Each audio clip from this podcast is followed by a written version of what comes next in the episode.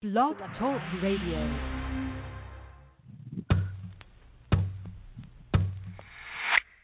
Raindrops and roses on whiskers and kittens,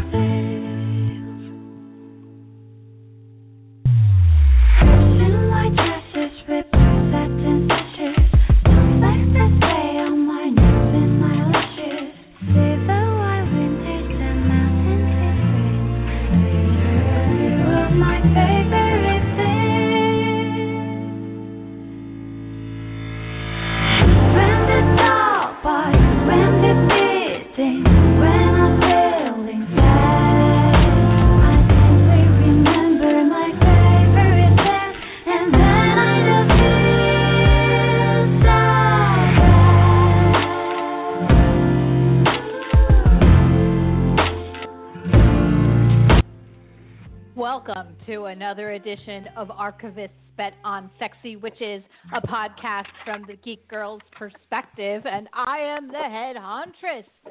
Uh, well, it's been a month since our last show. It was our Halloween show. We talked with about wolves and the madness with Brian Patrick O'Toole, which, by the way, folks, is going to be on again tonight because of popular demand. Apparently, right. you folks really liked him. So I asked, and he is back. So uh, he's going to guest host tonight. So, um, and um, that was chosen.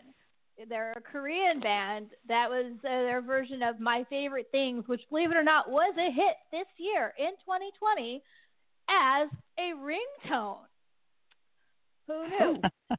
yeah, Well, so like even it. ringtones Good. can be uh, Yeah, uh, hit songs. So this is Cool. our these are a few of our favorite things. 2020, we do our year in review show.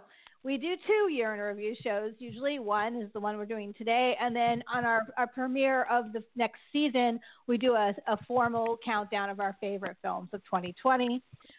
Uh, this usually is about everything else but film, but tonight I'm also going to include film, and that is because, well, as you know, to co- to uh, copy everyone, 2020 was like no other, other, other.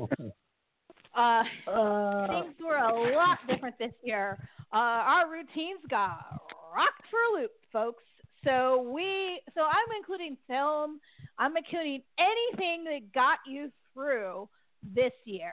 And it is the day before Thanksgiving. It's the 25th of November, 2020. Tomorrow, everyone's going to go get COVID in Turkey. Uh, so, um, so let's talk. Even in a in a year like this, there is always something positive to look for, and we're going to talk about those things tonight, ladies and gentle witches.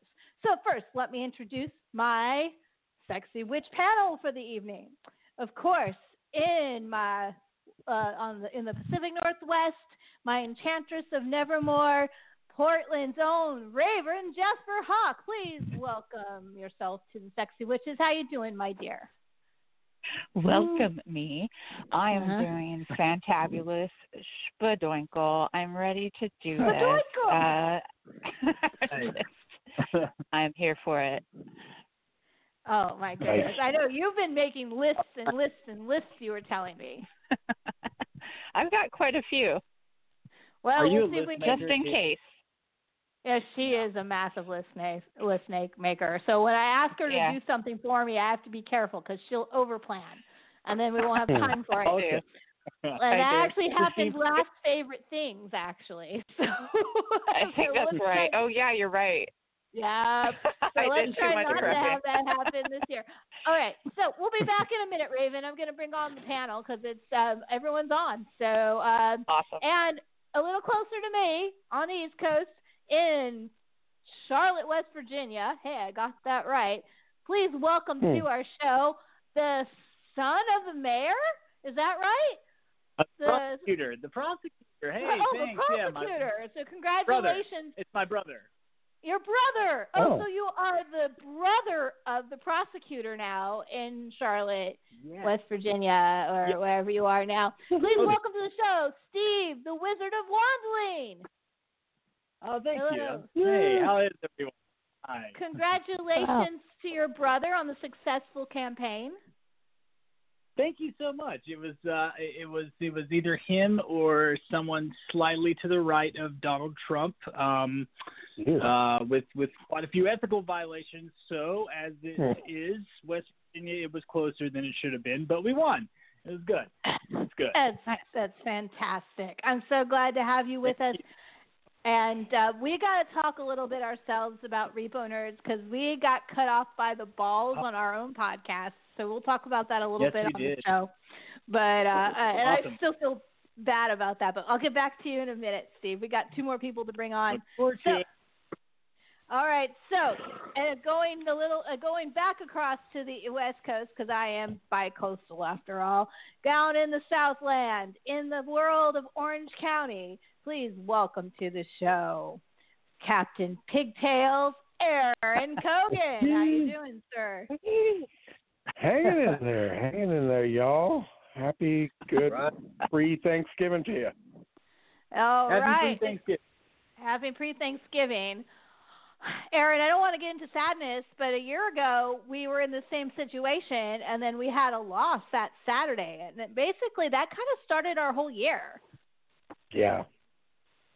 Yeah, It's- I mean, I, I, Look I totally don't want to make this show about two- 2020 sucked, but dear God, 2020 sucked. yeah, but for us it actually Here, here. started to suck in in uh November of 2019, and it kept going.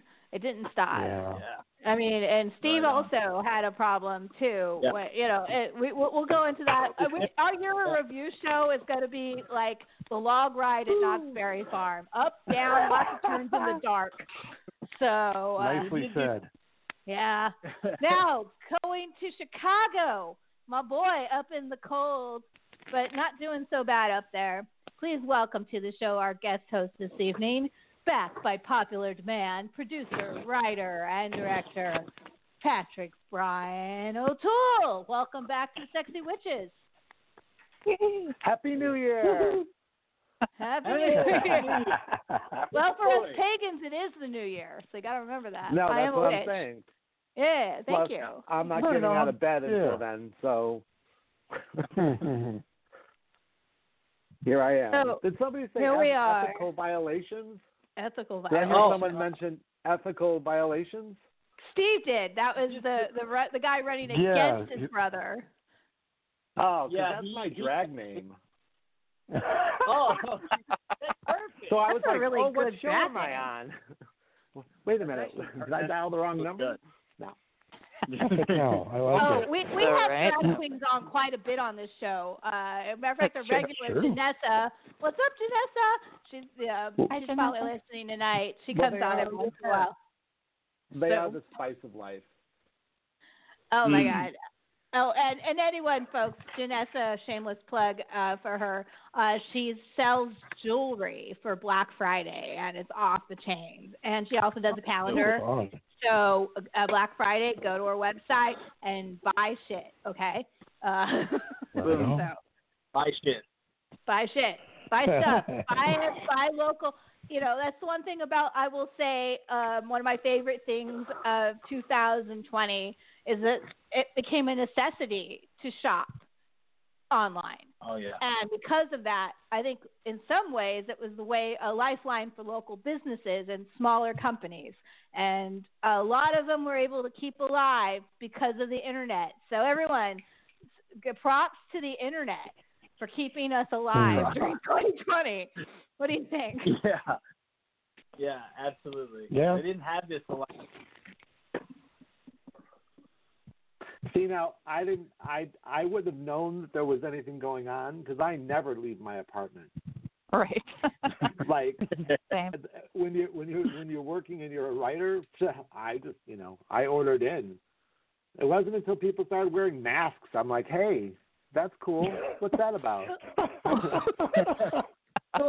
listen, listen. I cannot. I cannot be worried about a COVID. There's something else that's darker and more sinister than anything COVID could pop up, and that's the fact that um, Justin Bieber is lonely. Did you see that video? God.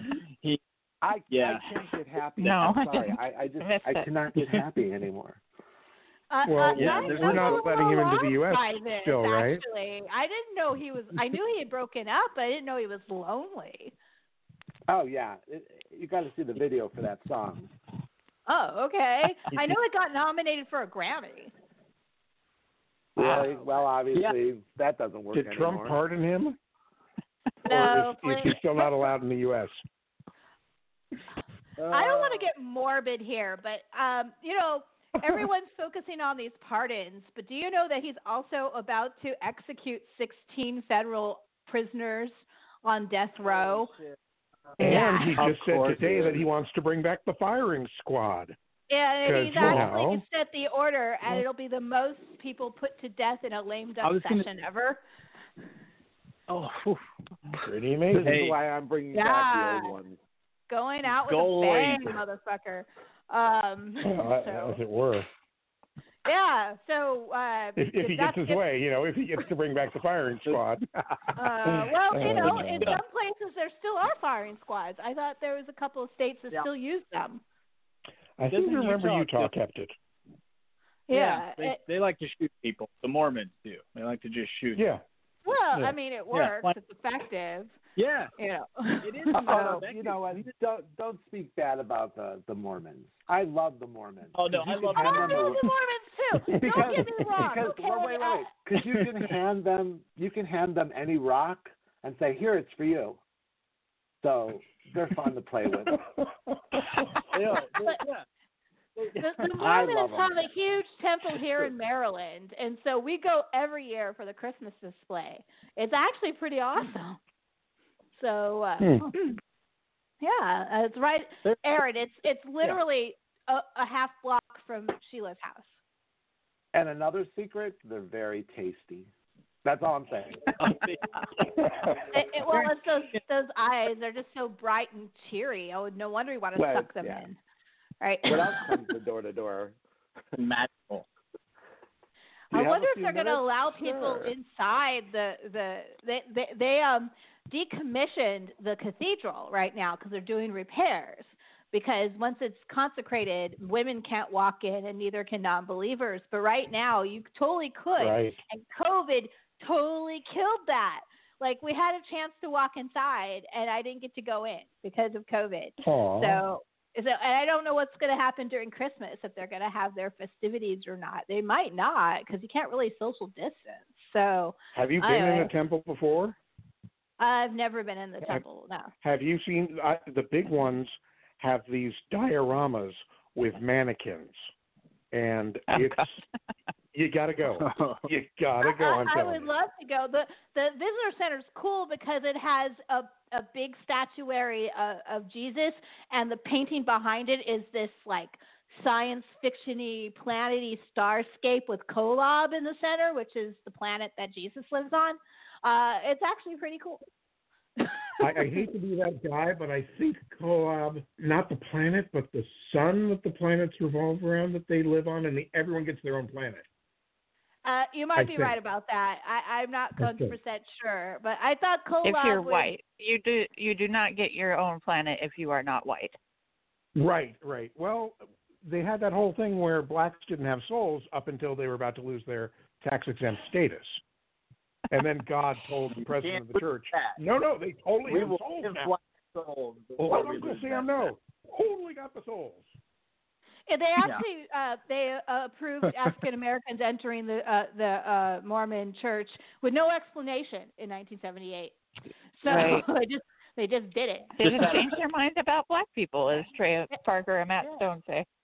Yep, Hmm. yep. Are they? Um, Is this um, the same um. religion? Is it the Huh? same religion that thinks that the Flintstones is a documentary? Which one is that? Flintstones Uh, documentary. Who thinks that I don't know. exist- existed I know there's a Heaven's Gate thousand years old and documentary right now. dino- Oh, That's not it. The Flintstones. It's not out yet. Isn't that? Yeah. I don't know what that is. I don't know either, but I now have to go look that up. So, I'm say I'll find it now. well, I'm glad to have everyone here, and we might have a guest caller come in a little bit later to say what's up. But if we All can right. all go back into our memory banks, can we do this? I know it's not going to be easy. And remember January. Nope. Can we Oh, remember gosh. January? Yeah. Because yeah. it doesn't. I mean, Yeah, was- January feels like a lifetime ago. Three. Oh, that, Three that was the lifetimes. that was the impe- that was Yeah. the impeachment shit show, wasn't it? Yeah, there was the impeachment Then- going on, yeah. which wasn't very Yeah. exciting. I was trying to think Yeah. there was like one big movie release out uh, in January because there's always a January gem out there, but I really honestly don't remember. I think it might have been Birds of Prey. That was the last film I saw What? in the theater. Oh yeah. Was Yeah. it Sonic Yeah. the Hedgehog? I actually enjoyed that. Oh, Sonic, that was it. The surprise hit was Sonic the Hedgehog. Oh, It yeah. I love that. Yeah. I love that. Ton of dough. Uh, so I um, it didn't just see it. I didn't see it either. I I need to actually, but I know it was Mm-hmm. a hit.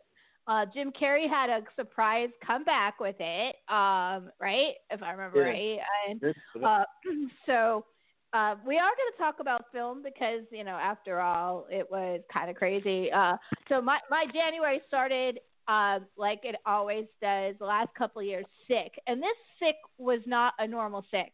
I still to this day think I had COVID in January because I I had the flu three separate times last year. Um, once in September, once in November, December, uh, right around uh, right after Thanksgiving, and then again in January. And the one in January was fucked up. Fever, everything tasted like metal. I couldn't breathe. I didn't even get my lung capacity back until March. Um, and but when I took the antibody test, I was negative. Now I took it in August, and so they're saying that the antibodies could actually possibly deteriorate after three months, your immunity.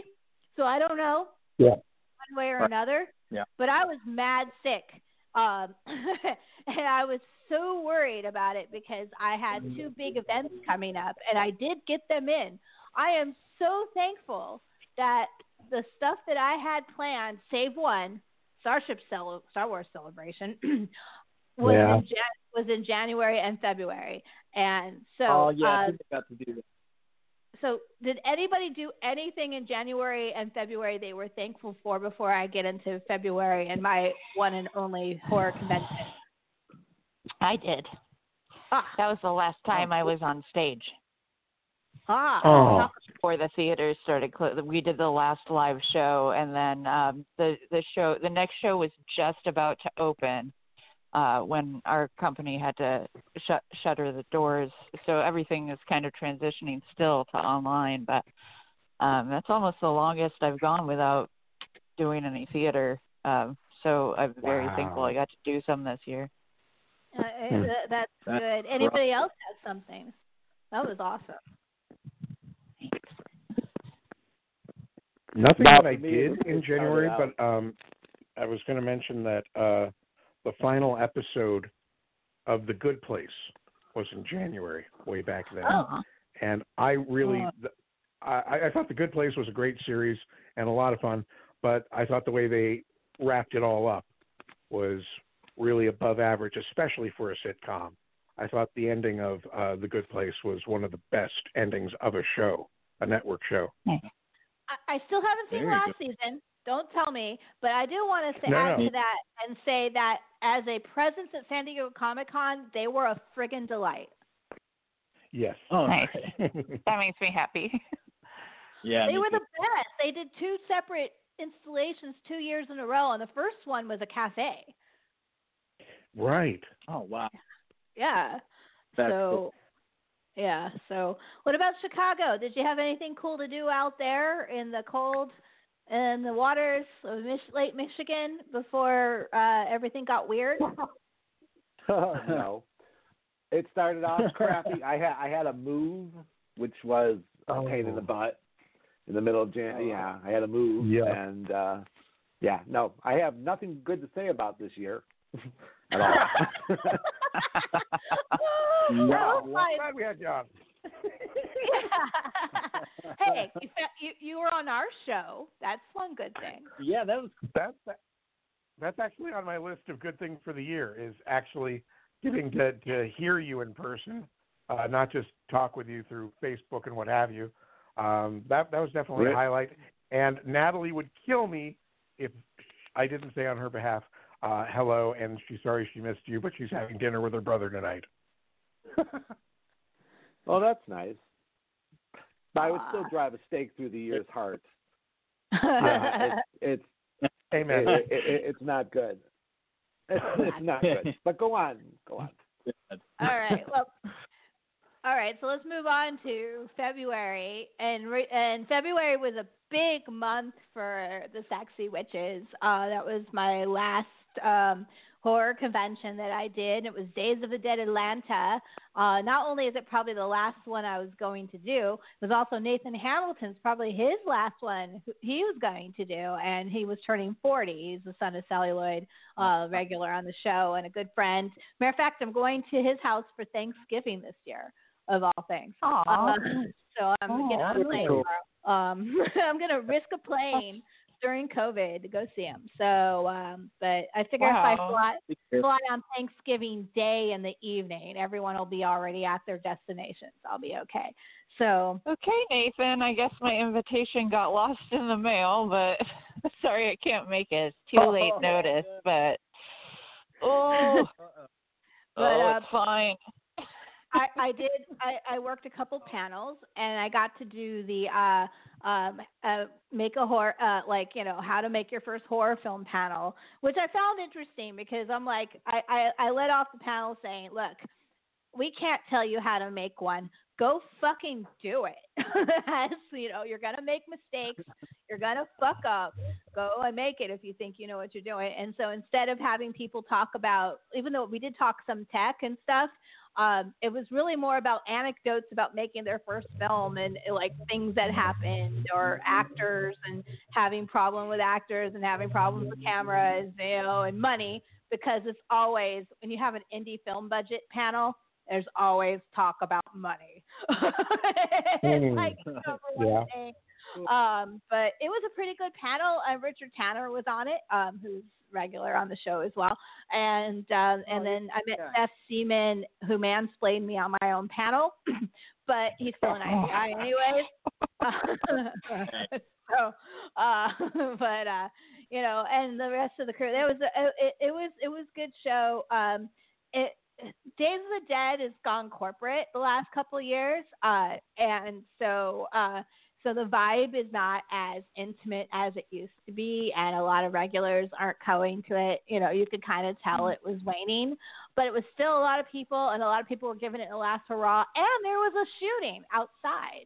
Someone actually was shot Right. at the nightclub across the oh, street. Oh. God. Yeah. Oh, yeah, So I was outside for that shit. I was there. I was oh, Yeah, great. yeah, it was. Uh, I wore a dress that made everyone want to touch me, which is not something I want people to do usually. Um, I was still married at the time, so I wasn't like, you know, don't touch me. You know, it's always an odd touch though because they know they can't touch your boob or your arm, right? Because that would be inappropriate. So they touch the small of your back, thinking that's okay, but it's really not. It has to feel creepy too, right? That's a Yeah, creepy you kind know. of snake kind of feeling. Yeah, it is. It's kind of like it jars you, and you're like, okay, but you don't want to make a big deal about it. But you know, because if you punch them in the face, that's worse, right? So, Yeah. um, but at the same time, it was fun. I liked the attention a little bit, um, and uh, you know, Sure. I just got to wear less dresses. I don't normally wear dresses. But for some reason, when I do, people go, the boys go mad. I don't know. So anyway, but uh, it was a really, it, it was a lot of fun. Um, I I I miss media conventions. I was supposed to go with Aaron to Star Wars Yep. Celebration this August, and we didn't get to Yep. go. Uh, so that that was it. That was my only horror convention. Um, the before I get into the FP though, because I got another big thing to talk about a year your interview. Is there anything someone wants to add about what they did in February, or remember? Mhm. no, I remember nothing else. Nothing. We remember nothing all- about February. I, I, I told you, it feels like a year, like not even a, a, we would say it's a year ago, but it feels like it's been a hundred years ago. Have you seen that movie Yeah. Endless? That's an independent film. Um, Okay, I highly recommend it. It was directed by the same guy that did Spring, and I know you all seen that. Um, at least I know Raven's seen Spring, right? yeah. Is this the yeah, movie?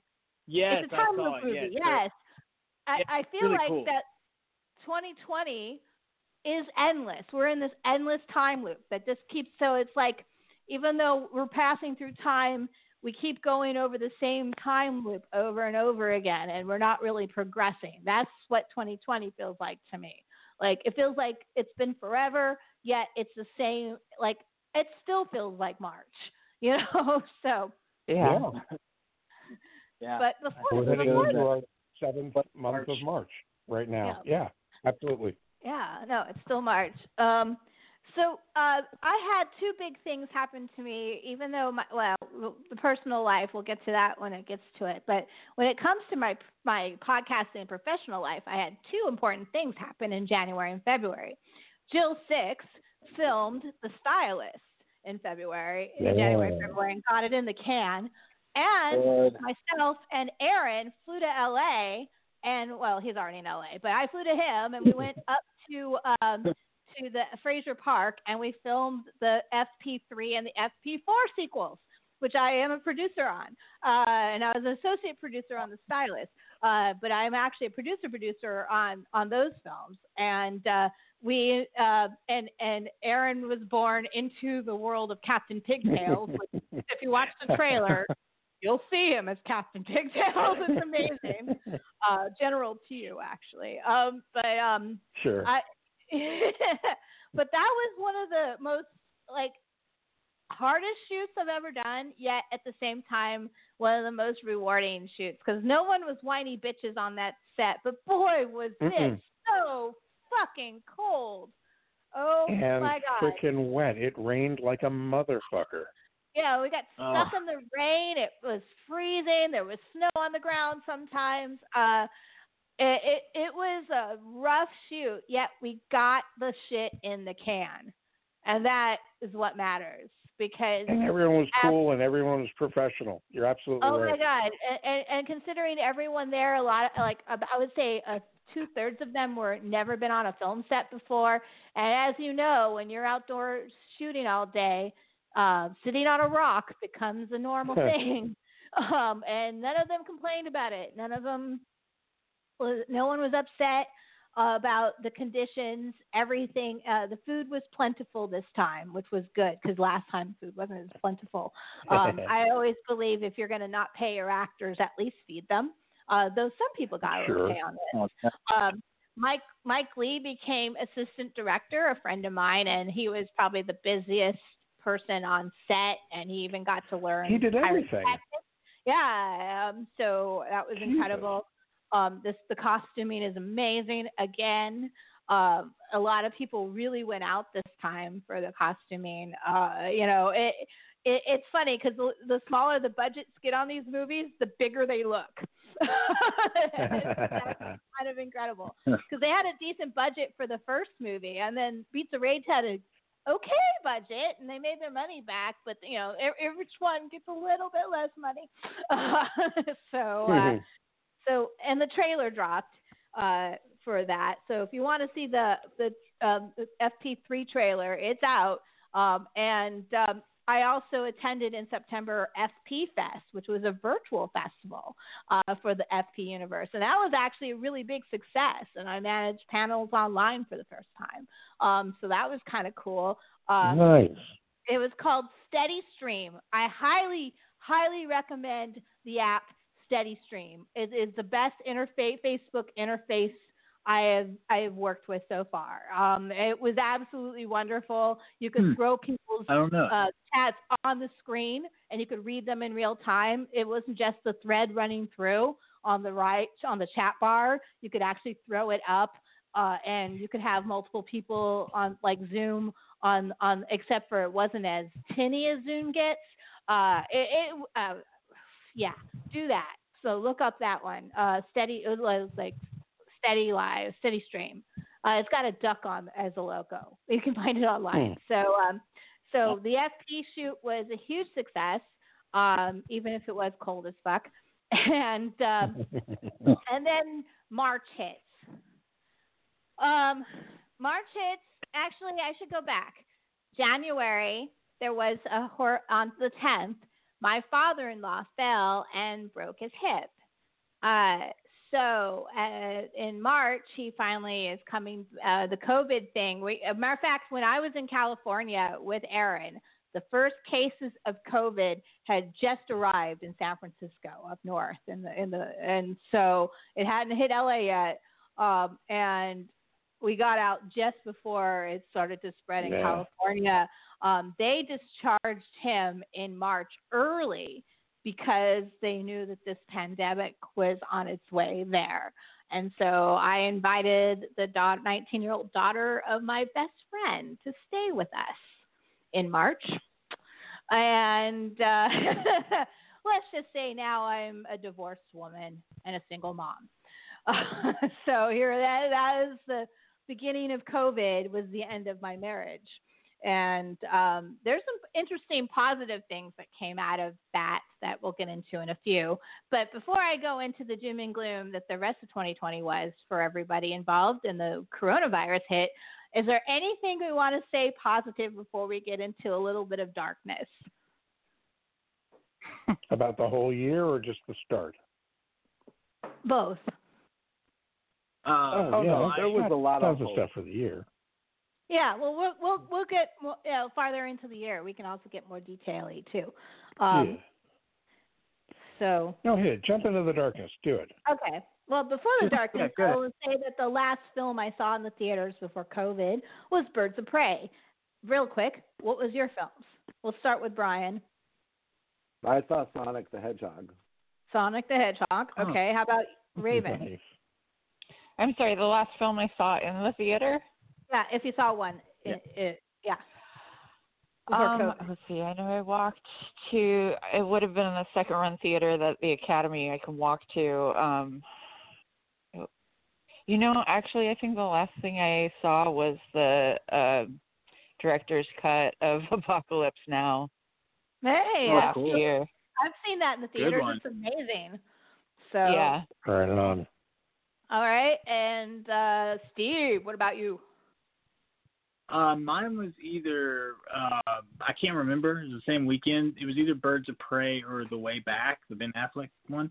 Um, but I now I have been to a movie theater twice since lockdown. So, I, I have too. We'll get to that in a few. So I've Oh, been nice. I've been to but the yeah, theater three times since actually not counting the drive-in, which is, I want to talk about drive-ins at some point tonight, but because that's a positive thing that's come out of the coronavirus is drive-ins. Uh, but um, Aaron, what about you? What was your last film in the theater? Um, I think it was probably something retro at the the Frida, which is the last surviving independent My favorite. California. Yeah, the Frida rules. Well, so we all got something in right before COVID, and then COVID kicked in. What March 13th was our initial lockdown here in Maryland, um, and then we were, you know, that was our what we called phase one, where everything was closed, everything, movie theaters, restaurants, bars, the whole bit. Um, and I was told, by the way, you're essential. And I was like, Yeah. oh my god, I'm gonna work through all of this.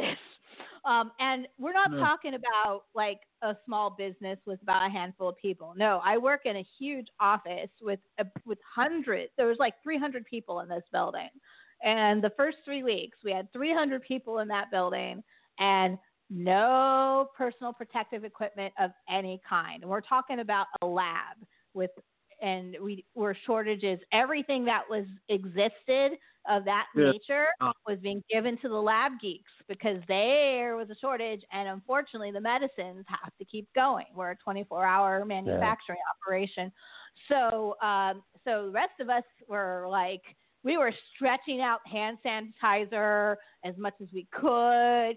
Uh, Mm. You know, we were, um, you know, we'd get a, we'd get a couple masks, we'd put them in our desk. You're supposed to wear two a day. Uh, most of us were not doing that, and we were, and we had it, we had it okay. We were not the healthcare workers on the front line dealing directly with COVID people, and they were dealing with the same problems. So that's why so many of them got sick and died in that first initial uh, wave of COVID because there was just it, that first three weeks I think was the most terrifying of this whole lockdown because without being able to protect it, uh, protect yourself, and there was people everywhere, and they didn't weren't social distancing wasn't quite a norm yet, and wearing masks. We were early on the masks, but there was wasn't any. The toilet paper run happened. I don't know if y'all did anybody get stuck in this shortage, toilet paper roll shortage? Yep. You did. Got tight. I, I, had I to got come back uh, multiple times to get stuff I needed, but Yeah. eventually everything was okay. Yeah. we uh, we had toilet paper, but it always came, if for a couple of weeks it came down to the really cheap roll of four for seventy nine cents, which basically is Yeah. barely tightly wa- barely wound on the roll, and you know you just wipe your butt and half of it's gone. And we had to stretch that shit out for a while, but after that everything was okay. Uh, but uh, you know, uh, it, it, it was it was kind of hairy, except for the traffic. I will tell you, commuting to work right at the beginning of COVID was awesome. There was nobody out there, and I just was like going shoo, up the highway and driving around. I was like, yeah, because I have I hate driving, so having nobody around was good. Um, so that was the positive thing. And I heard actually people were saying that about LA and the highways, like they'd never Oh, yeah. seen them half Yeah. empty. Very much. It was crazy. Same. So, so uh, you know, so this is all going on, and I'm like, oh, what are we gonna do and everything, and you know, and then of course, um, shit hit the fan in my family life, um, starting. It, it already was starting in April, but May Mother's Day was really well, the Mother's Day weekend is the day it was the weekend that my marriage actually fell apart, um, and up to that point, things weren't so bad. Uh, you know, I it, what I was doing to keep myself occupied, now like uh, for that first few weeks, was lots of dominoes, lots and lots of dominoes, and I love dominoes. So it was actually a really good thing, and of course, dominoes. And there was a 420 on 2020. I don't know if everyone remembered that. So that was kind of a big deal. So, uh, what what was people doing during that first six weeks of the uh, pandemic? I got laid Uh, off.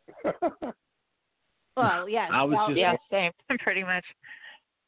I'm on but hold. people were on home though. You were doing something, right? I mean, did you pick up embroidery? I don't you know, like, like at first I was able to do like a lot more exercising and going on walks and stuff and I felt like I had a pandemic schedule down. and then um you know, we're still in phase 1 in the county I'm in in Portland. Um Multnomah County is in another lockdown. We're in phase 1. We have another uh, the last time the governor spoke she gave us a minimum of 30 more days. Um and then like it doesn't take long for depression especially if you're someone who's already depressed to come swimming back and forth. And if you're already losing days from that who even knows when stuff like this happens? But i feel like when things first started i i felt like i got this. This will be exactly the same as everything else. And it definitely is not. It still Mhm. ebbs You're and flows. So, definitely What- does. So uh, anything besides getting laid off? Did anybody else actually like? What were they doing to keep themselves occupied? The first six weeks, I actually the first the first six weeks of the pandemic when I uh, think about it, that's when I and my girlfriend and I met and started, uh, which led to us going out. Uh, Oh. so that, that happened when I think of that. Um, but I, they, the the governor of our state, uh, for his rich lawyer friends, I guess he declared all of the all lawyers, period, were essential, and so uh, we never closed. It just kept going as usual, and it, you know, it was just less people around, but uh other than just feeling like existentially, you know, dreadful all the time, it was just it was kind of weird. It was like a Twilight Zone version of the same day. That's kind of true for me Mm-hmm. too, because I mean, I was doing the exact same job I always do, yet everything was doom and gloom. And now there's all these um, car plat over the over the course of the summer, they've been changing the the format because we're in an open plan office also, so you're staring at Mhm. everybody, and that's not good for social Right. distancing. Um, Oh. There's one one cafeteria in the whole building for 300 people. Wow. Um, you Oh know, my I, I I actually got a hot pot and some uh cup of noodles and took them to the office because I, I I would not go anywhere near the cafeteria. Even now, I I, I only go in there and uh, get for vending food, and I'm out, and then I Purell my ha- the shit out of my hands and cards before I eat because of touching surfaces. you know, so uh, Yeah. you know, it's uh you know, so yeah, it's exactly. Now there's like plastic up and all the part, all the all the all the office space, and everyone has visors, and you know, we're we're Hmm. much much different situation now. Um, um, but uh, it, it, it was uh, let's see, that's March, April, and then May hits. May was hell for me because that's once again on May on May fourth uh, my marriage fell apart of 20 of 19 years 29 with the same guy and my aaron's cousin first cousin uh, Yeah. so, so aaron you're one of my favorite things because we're still friends thank you Aw. uh, Thank so i mean i could have lost a lot of people in this and i lost a few but not everyone um, Erin Marie was one of those casualties, unfortunately, who is a co-host on this show. Um, so she's no longer here. But believe me, there's a reason. Uh, and uh, you know, so that was all going on. I was in hotel rooms for the first part of May. I was actually not at home. I even though it wasn't me, um, I was the one that got kicked out. Basically, I had to leave the house. Mhm. And so, but here's the Mm. interesting thing. I was in a for the first hotel room I stayed in was not so great. It was an extended stay, and there was a, a, a hooker. And I don't have anything against hookers, but she was rather loud. And it got to the point that I could tell when she was actually enjoying it or when she was faking it. Uh, Oh, so, yeah, and it would. And on a Friday night, she had up to four Johns. So it, it got busy in that room. Um, so that was what was going on. But on that first week, I wrote down all the movies I saw in my entirety because I didn't have a streaming service. I had cable. So I um, wrote down, I, I don't know why, I just wrote down all the films I ended up watching at some point. And I have the list here. I'm going to read it to you because I looked it up. Um, some and this actually helped me. This is a very therapeutic movie um, to watch when you're going through a divorce and, and a fallout. Something's got to give with uh, Jack Nicholson. Um, the Holiday, which isn't very good, but it does have Jack Black in it. Uh, Paradise Falls, which is this weird dystopian movie. I don't know. It's not. It's really really weird. Uh, mean Girls, which by the way still is amazing. Um, I saw one of the Maze Runner sequels, but I can't honestly tell you which one it is. And um, Kill Bill Volume One, which is also very therapeutic when you're going through a divorce. Uh, so, uh, so those were the movies I ended up watching in the first week of me uh, separating from my husband, or him leaving me, actually, in this case. Uh, so, uh, so that was that was Right the, on. uh, uh, um, uh, something got to give of of all of them. I forgot it. That movie is almost good. Like the script is is halfway decent. Um, the chemistry between the characters is cracking. Uh, Keanu Reeves has never been more hot. in a movie. Huh. In that movie, he is super hot. like, like, and I'm saying, uh, like, I'm a huge fan of Keanu Reeves in any way, shape, or form, and he's gonna come back up later. Um, but, but yeah, he looked awesome in that movie. I was like, oh yeah, late '90s Keanu. We're all about that. Uh, so, um, so that was so my my May I ended up not doing much, but there was one oasis. Even with the hell going on, even with the sadness and the anger and the frustration and all this stuff, my ex and I would stop what we're doing on Wednesday night at 10 o'clock and turn on FX and watch What We Do in the Shadows. Absolutely. Favorite thing of 2020. Yeah. The season two was glorious. Uh, season one was great. Yeah. Season two was better. Um, I, I it was it was just like it was like a respite. Like that half hour was like a moment of pause and glory. And even my daughter, the evil genius, was watching the show. I mean, it was that good. Uh, did Oh, yeah. anybody else watch it? Oh Yeah. yeah, I. I haven't It's finished on my it yet. list. But I'm So partway good. through. Well, finish it. It's great. Uh, I will. It's good. It is Uh, crazy good. I think Jack, Jackie Daytona and, and Mark Hamill guest starring was probably my favorite, but uh, there were I, there wasn't a loser in the the whole season. no, and you're it, right, It, it, it might be stronger than season one. it, it, it, it, I it think was. so. Go ahead. Go ahead. Oh no, Is that Brian? no, no. I, I, didn't see it. I, I, I've seen it. I've seen the show, sure. Oh, okay.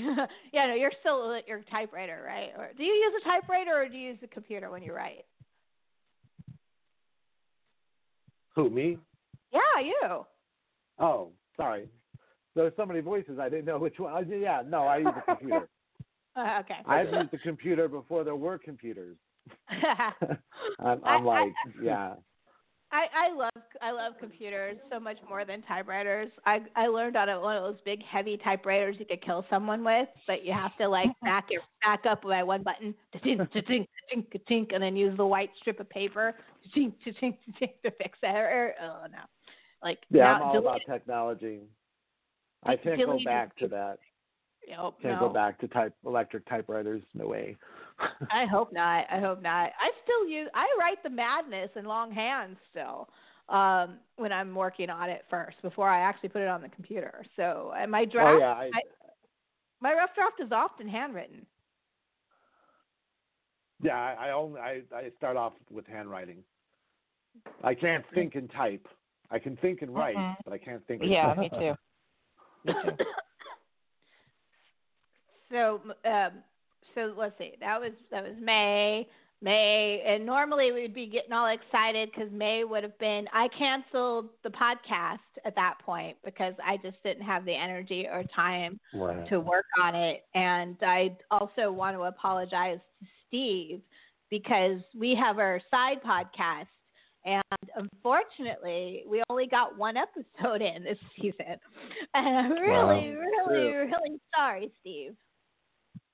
You know what? You do. I, it, we'll get more in. I'm looking forward to doing more. That's what I'll say. No apology We had- necessary. We had slated out some really good episodes too, all with Yeah. the surrealness bent to them. And I was going to finally do Yep. the Twin Peaks episode with you, and and Oh, Got around right on. So I, Yeah, we- I, I really sad. So we can still I- definitely. but, It's out but there. did, It'll happen.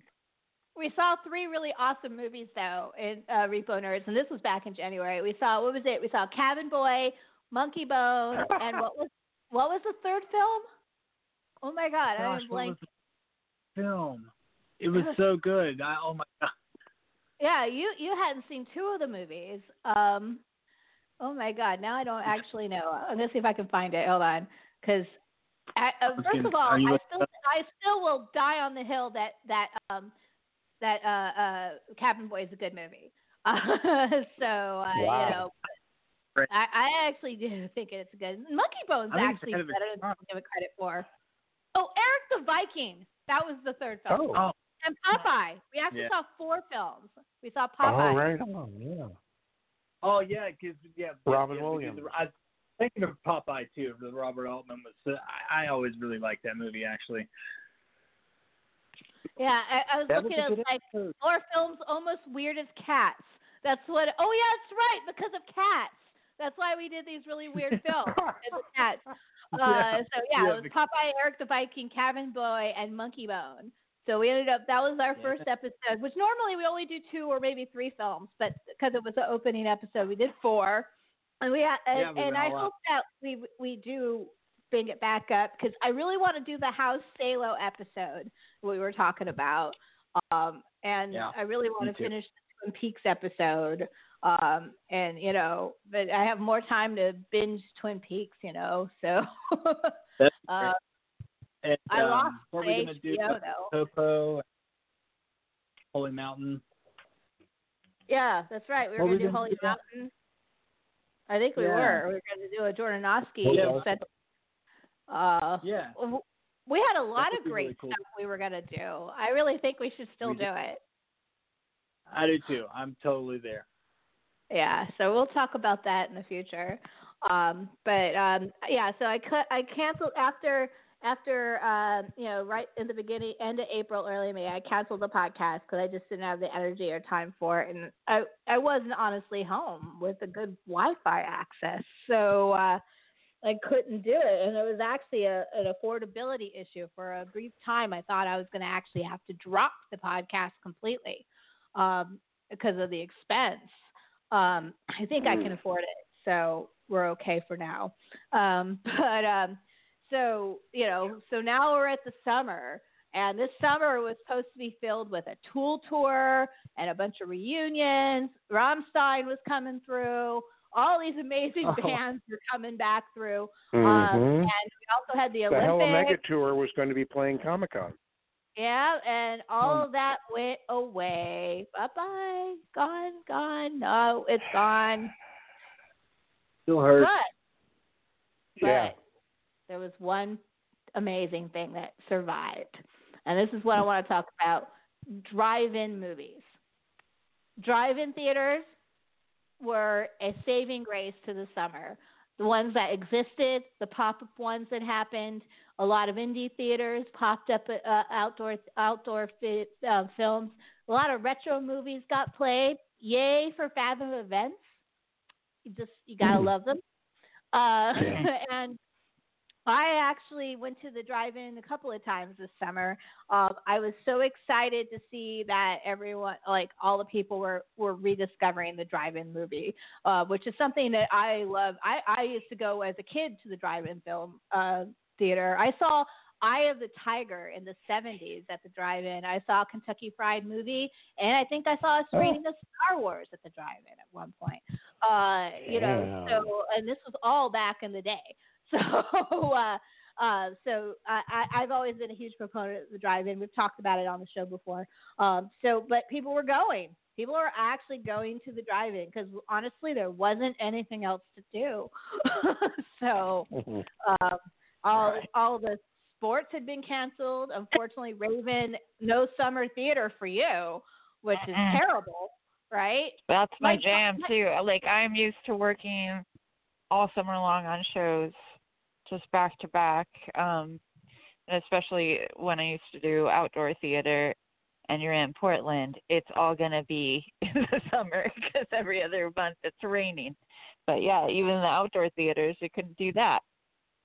the, the um uh, my daughter had a principal role in Peter Pan, and it was supposed to be the spring theater performance, and she didn't get to do it. It was her Oh, first so audition she landed. I was so so upset because we were working the shit out of it too, right? You know, And she even has a solo. She's the she got to play the lost boy that shoots Wendy. I was so excited. Um, you know, Wow. and and That's a uh, yeah, so so no summer theater. Um, oh, and by the way, and I'll let Brian take this over. Hey, Brian, there was also Yep. something else going on this summer. A little thing called an election. Yeah. A what? An election. An election. yeah. Because remember, it really didn't kick in until the summer because Biden was hiding for most of the summer. The primaries were kind of a joke. Uh, well, I don't think that's fair. He wasn't hiding. He wasn't hiding well, at he all. had to be. He, he had was, to be. He was being responsible.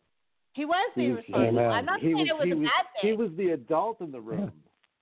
Amen. I know. And I he's mean, still being you're the not going adult out there room. being uh, virus uh, collecting and infecting all those people. No. and- Yeah, and- it's not. It, it, it's not even worth discussing. We're we're, we're hopefully we're we're past all that. Well, Yeah. it was just it just added one more weird thing to this year. I mean, election years are always stressful, and we knew that this one was going to be particularly weird. But with the pandemic going on and an election, I mean, things were just insane, and we had virtual conventions, which I, I'm not even sure how that worked. Uh, you know, But it didn't work. there was some good and some bad. uh, uh, the, the debates were kind of a joke, and people got COVID from them or were exposed to COVID. I'm pretty sure that that Trump had COVID and he knew it when he did the first debate. I'm almost positive he did, because you know they mentioned it a couple days later, and I'm like, time frames? Nah, he he was already exposed. Yeah. So, um, you know, and then when he, uh, uh, and then there was that super spreader event where all those other people got sick. At, when Amy Coney, Coney Barrett was, uh, not was announced the nomination this fall. I mean, it, it, it was kind of crazy. Um, you know, Tom Hanks was and Idris Elba really earlier in the in the in the pandemic were the first major celebrities everyone knew got COVID Yeah. but you know, um, Herbert Kane died in the election. You know, you know, uh, it was like, From attending the Cleveland one, yeah. yeah. So, Like six I mean, weeks. go ahead. Oh, just Herman Cain. It just you know this his supporters go to uh, a rally and then die six weeks later. Yeah, no. It, Well, it, he he kept tweeting after he was dead, so that might have fooled some of them. it was uh, you know the the summer was absolutely insane one respite though for me and oh my god thank god and i don't know maybe i, I know that the, the the chicagoan probably doesn't watch hockey but hockey stanley cup hockey in the summer boy did that save my summer absolutely saved my summer because i you know the only thing i love more than like i love as much as movies is hockey uh so uh that we had a Stanley Cup playoffs in the summer, even though our team sucked. Uh, it's still, um, you know, did anybody get some of the Stanley Cup in? Just having it would made me happy. Like I didn't, I didn't miss football, I didn't miss baseball, but having hockey and it was so good. Um, so any, a- a- anybody else watch the hockey at all, or or appreciate it that I watched the hockey? I appreciate that you did, but I didn't. Yeah. I appreciate that you love the hockey a lot. oh my god Uh, it was just nice to have some things like that i mean and and, and i want to say uh, to the hockey players bravo bravo zeroed covid during the Nice. playoffs yeah Right on. unlike Oh, really? all the other That is sports things going on but they did not Yeah. so Awesome. congratulations because hockey players are going to play hockey they don't care pandemic um, uh, armageddon forget it. They're, they're going to still play. Ho- they're going to find a way to play hockey, and they did. So congratulations, NHL. You rule. You show that you're a true sports and on so many levels. So um, the Blackhawks are up in Chicago. That's why I was mentioning uh, uh, Chicago because I used to like the Blackhawks. I lived in Chicago for a little while. Um, so what else did people do this summer besides root me on watching hockey? um, actually, I obviously didn't get to do Comic Con, which killed me. This is the first one I missed, and I don't even know how many years. But virtual Comic Con, I did the shit out of the panels that were online and on YouTube. How was that? It got mixed reviews Uh, online. for the most part, it was pretty good. I mean, obviously, it's nowhere near the same uh, as being there in person, and you know the feedback between the audience and the creators, and the clips you get to see of upcoming stuff, and the cosplay, and just being in a room with your own family of freaks. That is Comic Con. but uh, Natalie made a good point. You know, she saw a hell of a lot more panels this year without the distraction of shopping and you know standing in line for everything. So, yeah, it, it wasn't the worst thing that uh, we got the panels that way. And actually, uh, just last month, Tulsa University did a really nice panel on uh, Watchmen, and uh, that that was awfully good online. And uh, Tulsa, of course, uh, playing really big in Watchmen where it's set, but also the the massacre, the riots. So there was a lot of history to delve into there, and then obviously summer was the summer of riots and seeking racial justice for too many innocent people killed to go into, but uh yeah, that it was Some interesting dark to shit, man. I mean, here here we have a pandemic with the possibility of losing 2% of our population to a disease, which, by the way, people are like, I couldn't believe when people were saying, oh, it's only 2%. I go, have you seen The Leftovers? That is a show about 2% of the population suddenly disappearing. You tell me that's a big deal or not. you know, so, uh, and by the way, we're hitting on those trajectories. Um, yeah. so, uh, you know, and yet because of Floyd and Breonna Taylor and all these Yeah. like, horrible things that happened, people were risking their lives and going out into the streets to protest for uh, for for justice, and it, it, it was scary and wonderful and impressive and brave all at the same time. There were some Nazis that came into DC and a bunch of people, and they got outnumbered by a lot. Oh, that was beautiful. Yeah, So uh, good. It was amazing. And then, of course, we had the whole horrible thing where we, uh, our government actually tear gassed innocent protesters to clear them out, so the president and William Barr could take a picture in front of a church with a Bible. Um, Yeah. Probably one of the worst And then. Seattle ever when they seen sent in, you know, thugs without any identification. When we had our They own were, secret they were pulling police. people off the street in Portland and Seattle in cars. In New York City. them to black bands. What the fuck, man? Yeah. That's still happening here, by the way. This is not the they were. The protests are? are still happening nightly here. There are Oh. still feds here. Um, and there's still people with unmarked vehicles. They don't have any identification. Um, there's lists going around doxing people that are at the protest by crazy right wing people. like, it's insane, and it's a very small geographical portion of Portland.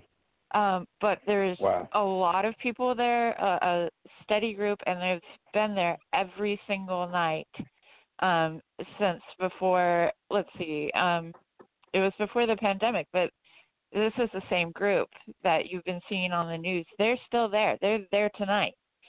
Um, and the they Portland haven't moms stopped. out in front. So Mhm. cool. Yeah.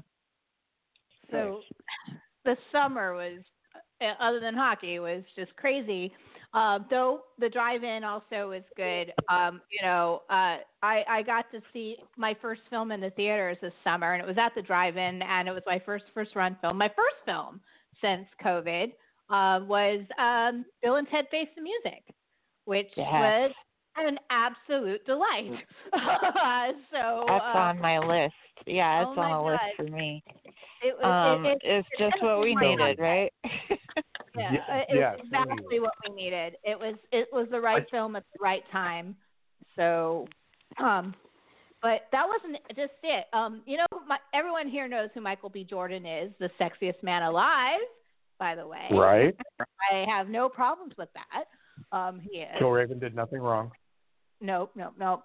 Uh, but he curated a bunch of free screenings at the drive-ins on Wednesday evenings, double features that he curated. He would play two films together, and I went to see on a date, one of my first dates after the uh, the initial separation, uh, a double feature of Get Out and Do the Right Thing, which was fantastic to see with all Yeah. of this going on in the background with Black Lives Matter and and the protests and to see that the same is like the same issues they were dealing with in the 80s hasn't changed that much since you know Get Out. They're still same thing, just just packaged differently. Uh, you know, it, it was kind of incredible uh, to to do that. So that was amazing. So so shout out to Amazon Studios for rocking it and rocking. Uh, we- we'll talk about TV and stuff in a minute because there was actually quite a bit of good on streaming services while this was going down. so, uh, does anybody, before we get into TV and the fall and bring it back to where we are today, um, is there anything people want to cover about the summer before we move on? Just one thing that I would have normally been doing. I'm not much of a sports ball kind of person, but I never miss the Olympics. And this was supposed to have been the 2020 Summer Olympics uh, that totally Oh. got bitch holed into oblivion. Um, and maybe it's just like I feel like I can kind of use my Greek archaeology degree for once in my life when I watch the Olympics. But there's definitely a void there, and it feels like it it made the summer like get skipped over because the Olympics kind of stretch out the summer for me a bit. I'm watching so much of it, and then like you watch these sports that you've never heard of, and you get sucked in, and you're soon explaining how it works to anyone who walks into the room, and I love that stuff. Um, I really miss that sort of um, the uh, the it's not really the nations coming together, but it's like the portrayal of nations coming together and um, the attempt of brotherhood. Uh, I feel like that was really missing from this year badly. and you know watching the swimmers and then you get the track and field and you got the Mhm. horses and got fencing i mean i i i love it too it's like the one like i said i love hockey but uh the olympics are probably a close second because i just like getting Right. to see sports on television i don't normally get to see and you know yeah, me too. so and countries I don't normally get to hear about because a lot of times, depending on what you know what channel you're watching, uh, they'll deep dive into history. If you're watching the USA commentators, they're just screaming and going USA. But if you watch like BBC, they'll actually give you some historical background, and um, that can be really educational and nerdy to learn about. And you get to Hmm. root Djibouti on right you know hey, Yeah, Djibouti! totally. you know you know Yeah. Yeah. Uh, about Brian or Steve, do you want to chime in about this summer and what you did? Um, no, I mean, like I said, unfortunately, I can't find any happiness in this year. I mean, in February, I started my company, Edgewater. I was set to go to England to make two movies. Um, then the lockdown happened, and you know, so basically, it has just been being able to sit and observe humanity and see what's important to, to people I mean, um, I know you're going to talk about television. I didn't watch much television because they're canceling Sabrina and they're bringing back Lucifer. Or they're doing, you know, you can't keep track of that. Netflix now wants to pay two hundred million dollars to show Kong versus Godzilla. I mean, it's you know, you look at you look you look at all that and you go, ah, you know, it, there's so much going on. So what I did, where I was trying to find my happy during all this madness, was you know looking at um you know these these videos on well TikTok. TikTok will Mhm. end civilization as we know it. It's it's, Yeah. it's a TikTok cesspool of what amazing. humanity has become. Those uh, kids on TikTok though are brilliant. They, they they're smart and they are socially conscious and aware, and yet they know how to do good hair at the same time. I mean, you know, they, they, I, Okay. I, I I I would say that TikTok is is you know really, and my daughter she's into Discord, and that gets her through a lot of this. Um, I, I get a little nervous about allowing my daughter to do social stuff like that, but since she's a gamer and with COVID and she's stuck at home all the time, uh, you know, it was a respite for her. Um, there was one more thing about the summer, and then I'm going to take a small two minute break to get some coffee, and then we're going to come back and do a television run, and I'll, ha- I'll have Raven lead off on that because I know she made a bunch of lists. Um, Right on. Disney Plus Awesome. spent seven million dollars and dropped Hamilton early on Disney Plus this summer for Fourth of July, and Mhm. it was wonderful that people finally got to see it with the original Yeah. cast. But I just want to also say that was absolutely one of the best directed stage to screen Yeah. adaptations I have ever seen. The camera movements, the way they, Yes. the angles of it, all of it, like it was absolutely brilliantly shot. Like it is not easy to shoot stage to screen like that. And I I was absolutely floored how good it was. And uh, my daughter and I literally watched it four times in a row. Like we put it right back on. So yay to Disney. Disney Plus converted me. I will say that because I was, as as Aaron and you guys know, I was dragged into it kicking and screaming, but I got a free year of it because I moved out and I had to get good internet for to work from home uh, sometimes. So uh, yeah, I got the Disney Plus app uh, for free for the year, and I will tell you, I've been using it a lot. Uh, Gravity Falls. That's I've been re-binging that with my daughter in the summer, and that that's brilliant too. So. Uh, uh, but anyway, I want to take a two minute break, just a two minute break. We're going to play one song. Oh, and then I, I have some callers. So, callers, I see you. We'll get to you in just a minute. Um, and then we'll do the callers, and then we'll talk about uh, movies and film and TV with Raven in the lead. So, let's reboot it. I'll be right back. They ran out of ideas for fresh new shows. So Hollywood did the only thing it knows. Murphy Brown, Melrose Place, Gilmore Girls lost in space. That's so Raven's what they're craving. I know that's a show worth saving. I vote X Files for a comeback. Your company's still a real snack. Would the Golden Girls be darker if we resurrect Bea Arthur?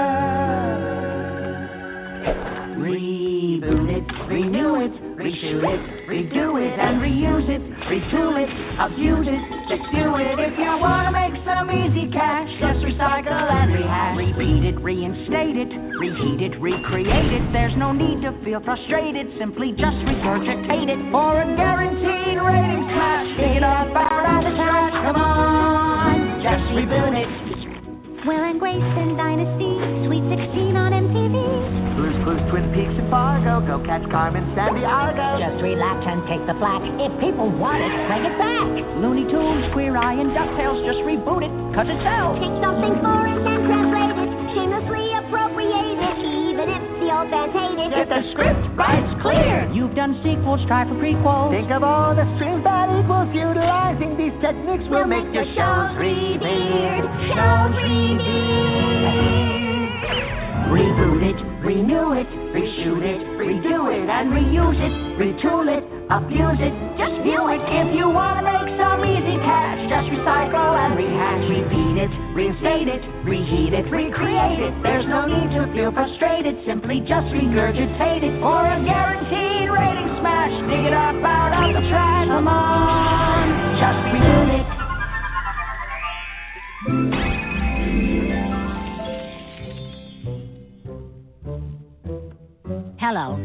I'm Yakko Warner. And all joking aside, reboots are symptomatic of a fundamental lack of originality in Hollywood. A creativity crisis fueled by terrified executives clinging to the past like rats to the debris of a sinking ship. Yeah, have you no shame? Here's your check for the Animaniacs reboot, you sellouts. Yeah, but when we sell out, we know we're selling out, so it's cool. Yeah, so um, speaking of reboots, we had Animaniacs drop last week, and uh, two snaps and a shake of a tail for that. I am so happy to have them back in my life. So, uh, before we give it to Raven, I've been neglecting the phone calls because I was on the wrong page. So let me bring in a couple of callers and let's see what they have to say. Um, six seven eight area code. You are on with the sexy witches. Hello. Uh, hello, sexy witches. It's the son of celluloid. Hey, Nathan. Yo, yo. Woo, How you doing? Hello. So you know the rest you of want to know how Nathan. long this year? You want to know how long this year has been? The Invisible Man came out this year, oh, I totally forgot about that. and Hasn't everyone even- It's on my list. because it feels like it was a decade ago. Oh my god, was I, totally that- forgot. That was in January too, wasn't it? Uh, hmm so- That's how long this year has felt. oh my god, I totally Mm. forgot. And I still haven't seen it yet, uh, so I need to do that. It's good. It's good. yeah, it's good. Oh, okay. I well. I'm. Gl- I would believe you. So welcome, Son of Cellulite. We got hold on the line just for a moment. We got one more caller. Let's see who it is. All right. 503 area code. You're on with the sexy witches. Hello. Hello. Who are we Hello. speaking to? It, it's Dan Cassette from Team uh, Vampire Fish. Ah, Dan Yo, yo. Cassette. He's one of my Hello, masters. I just saw you fantastic. noticed. I'm like, oh, I gotta get in on the the, the thing. Yay. Yeah. Yay, welcome. Awesome. Awesome. So, uh, you know the rest of us. The rest of us, you know them. Uh, the only ones you don't know Well. is Brian, Patrick O'Toole, Nathan. Say hi to Brian, Patrick O'Toole. Hello. Brian, say hi to Nathan. And uh, Dan, say hi to Brian. Brian, hello, Dan. Hey, So- hey Dan. What's up, Brian? Hail and kill. So, uh, now that we all know each other. now that we all know each other, well, Bri- Bri- Brian's got total cred in the horror world because he is the leading werewolf guy. So, uh, if you have any questions about werewolves, he's the one to talk to. So, among other but- things. Yeah. Oh, among other things. And he wrote the screenplay to the Ayn Rand movies, which uh, at some point, Brian, we're Oh, going to yeah? have an episode just to talk about that. Like, I might do it Oh, as a that, Repo yeah. Nerds with Steve. A two-parter. Oh, fun. yeah. Yeah. So, because Damn, that th- I haven't seen the movie. I've only seen the first half of the first movie, so I need to catch up on those films and then talk to you about them. I've read the books. I actually have read the books. I've read The Fountainhead too. Uh, so, uh, so a lot of people haven't actually read the books, as you know. Um, so, but um, Well, that's okay so- because Gus Van Sant told me um, that he only could sit through half the first movie as well. So. Well, I guess You're I'm in in good okay company. Oh, good. Yeah. That's really nice. But it's not your fault. You're the screenwriter. Uh, so it was a pretty honest adaptation. So we'll talk about that. I do want to talk about that experience because that's just wild on so many levels. We talked about it a little bit last episode. Uh, but uh, another episode. yeah, I look forward to the uh, death threats again. Yeah, I Right? Just- it kind of fits in with this whole year, you know, death threats and cancel culture Oh, and whatever. Um, so, all right, so we are about to talk about uh, our favorite media that launched this year, films and television. And I'm going to let Raven lead this off, and, and Nathan and Dan, you're welcome to stay on and talk with us and chat it up. Um, so, Raven, I'm going to let you take the helm. What do you want to talk about first? Excellent. Well, uh, yeah, since you're kind of in the TV zone, we can start there. Uh, there is so much, there's so much coming out like right now until the end of the year. It's hard to say if what I watched this year will be the best. Even right now, there's a new DB Cooper documentary dropping on HBO. Um, and I'm super excited about that. Yay, Portland, Dan. I know you'll want to watch, right? PDX represent. Um, but so like I don't know. I don't know. Like in the next two months, I feel like everything really good is going to be coming out. Um, but I, I made a top five. You just mentioned Animaniacs. I binged that in one sitting. Thirteen episodes uh, if you're a fan in the 90s, it's exactly what you want. They didn't make the animation all weird and shit. Like they're they're glossy, but they don't look ruined. You know, they didn't mm-hmm. do a new Powerpuff Girls to them and make them look like they were drawn by a completely different universe. Uh, Right. and they also reference enough modern things that uh, uh, it, it works mm-hmm. for new audiences. Like what? A mm. hundred others. Uh, it's also like they they totally shout out that they were meta before everybody else in the theme. song. Right. And I, Yes. I also and they're also was it uh, gender neutral and ethnically diverse.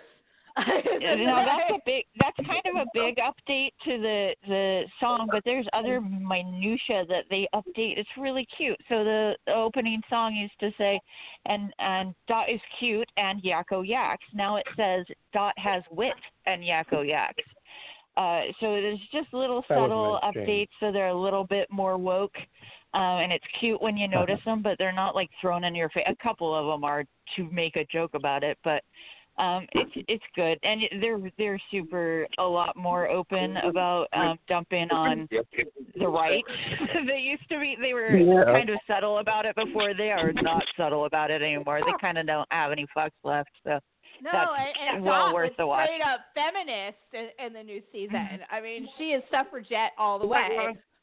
You know, Yeah. so I thought that was pretty funny. So yeah, uh, I really enjoyed it. My daughter and we didn't do it in one sitting, Raven, but my daughter and I did it in three settings on the same day. nice Like yeah, right Like, so yeah we, we, so bur- I we would burned kind of through it. count that Yeah, That's that cool. was our, Yeah. our last Saturday. We we watched that. I watched Mandalorian and then I watched that.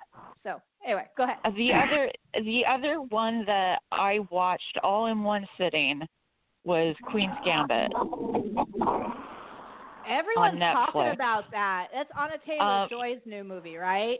Right. Uh, it's show. a series. Yeah. Yeah. and it's seven episodes. Um, I I had kind of a passing interest and saw people commenting that it was good. Uh, I think oh, I watched the first episode. It was pretty strong, and the, I kind of let the second episode start playing while I was playing World of Warcraft. Uh, by the end of the second episode, I, I was completely sucked in, and uh, my roommate and I both watched the entire series uh, all the way through without stopping. Uh, and i- it's like about chess, but it's not about chess. If you want to get just chess out of it, you can. Uh, but there's so much more, and it's oh man, it's beautiful. Great acting, great casting, great music, great characters.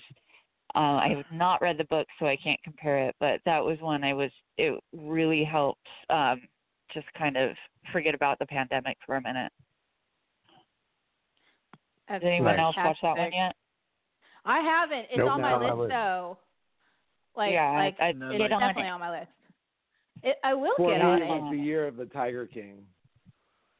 I Oh, have that on my documentary list. So yeah, um, I watched all that. About, no, I'm sorry. Go ahead. I'll just say I'm sad here. It's more, not more about chess. You've discouraged me a little bit. well, it, I mean, there's a lot. It's kind of like the Karate Kid. There's a lot of karate in their Karate Kid, but it's Right, not right. really about karate. you know. not um, so there's a lot of chess. Right. There's a lot of chess in this, and you see some moves, and you learn a little bit. Um, but it, it might. It, it did inspire me to reinstall a chess app on my phone. So I think it will get people back into chess. She's kind of like this rock star chess girl, Good. and it's pretty cool. Um, but but I'm just saying, it, there's there's something for everyone. If you're if you're a chess nerd, uh, or cool with a chess story, you're gonna like it. But even if you don't like chess, I think you'll still like it because I was kind of indifferent, you know, um, and it still sucked me all the way in. And uh, Ti- who was mentioning Tiger King? Was that you, Nathan? No, that was not me. No, I, I However, Oh, I did Dan. enjoy that show. Oh, okay. Yeah, I have that on my documentary list. Um, that was another one where it sucked me in, but I don't know that it made me forget about the pandemic at all. It kind of it kind of made me remember it more. Well, one of uh, one of my favorite memes of the year was a two-panel picture of one that said the the, the the the apocalypse we thought we were getting, and it's a picture of the guy with the tiger from The Walking Dead. The the type of apocalypse we're getting, and it was the guy from Tiger King wearing a crown. Yup. so uh, I, I thought that was And for the Yeah. record, fuck Carole Baskin. Uh, She totally is a bastard, and she's she's not going to come out of this unscathed. So Oh wow, yeah. I mean, that could be. We could do a whole episode on Tiger King. There's a lot to unpack there, but uh if you're into true crime or just like fascinating character pieces, um, Can I throw it's- another documentary series out there right quick? Yeah, Yeah. please. Okay. Um, I am excuse me, Nathan. guy. Hold on just a second. There's somebody in the background, a lot of music and stuff. Can they turn down their television, please? All right, Nathan, go ahead. I am not a sports guy by any stretch of the imagination, but that Michael Jordan Last Dance documentary was just Yes. so well done that I could not turn it off. Yeah. Oh yeah. And what was that HBO? Oh, let's see. I have it on my was- movie I tracker. think it was I thought it was on Netflix. HBO, then it went to Netflix. I saw it on Netflix. Okay. Okay. Yeah, there it is. I Last, think- I think it was it's like currently on Netflix right now. I think it was like the new episodes debuted on HBO and they were on Netflix like a week later, something like that. Oh. Gotcha. Yeah. Um, yeah, that's a Yeah, good that was- And I too am not. I, I there's really not a documentary I won't watch, but um, this this series, uh, total runtime eight and a half hours. You probably won't do it in one day unless you're like super hardcore.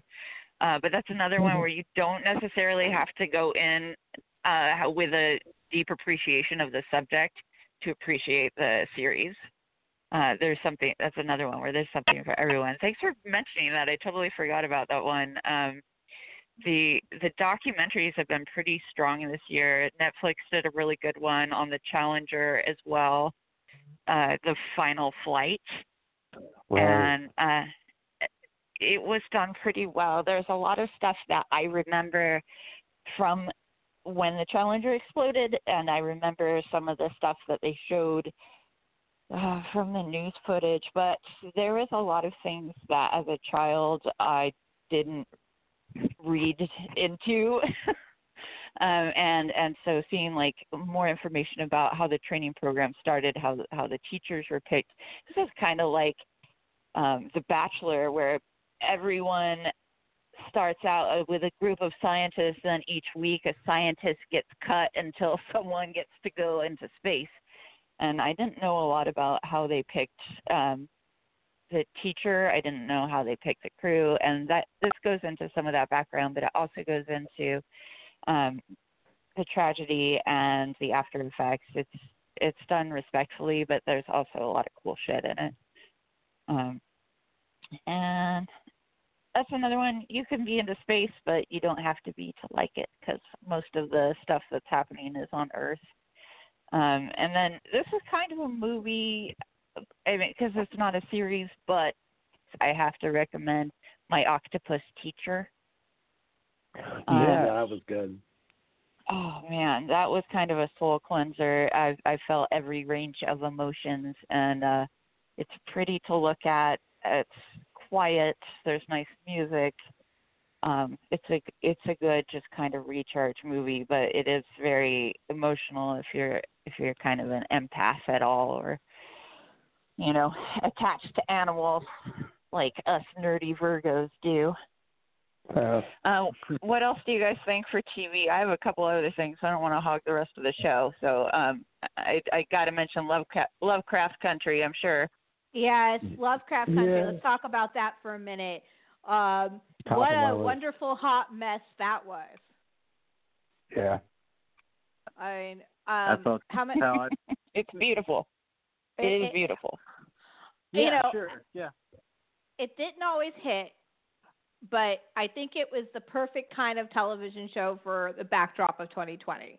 I mean, it it Yeah. it, it was, and I can't even really honestly review it because I don't think there's going to be anything like that ever again.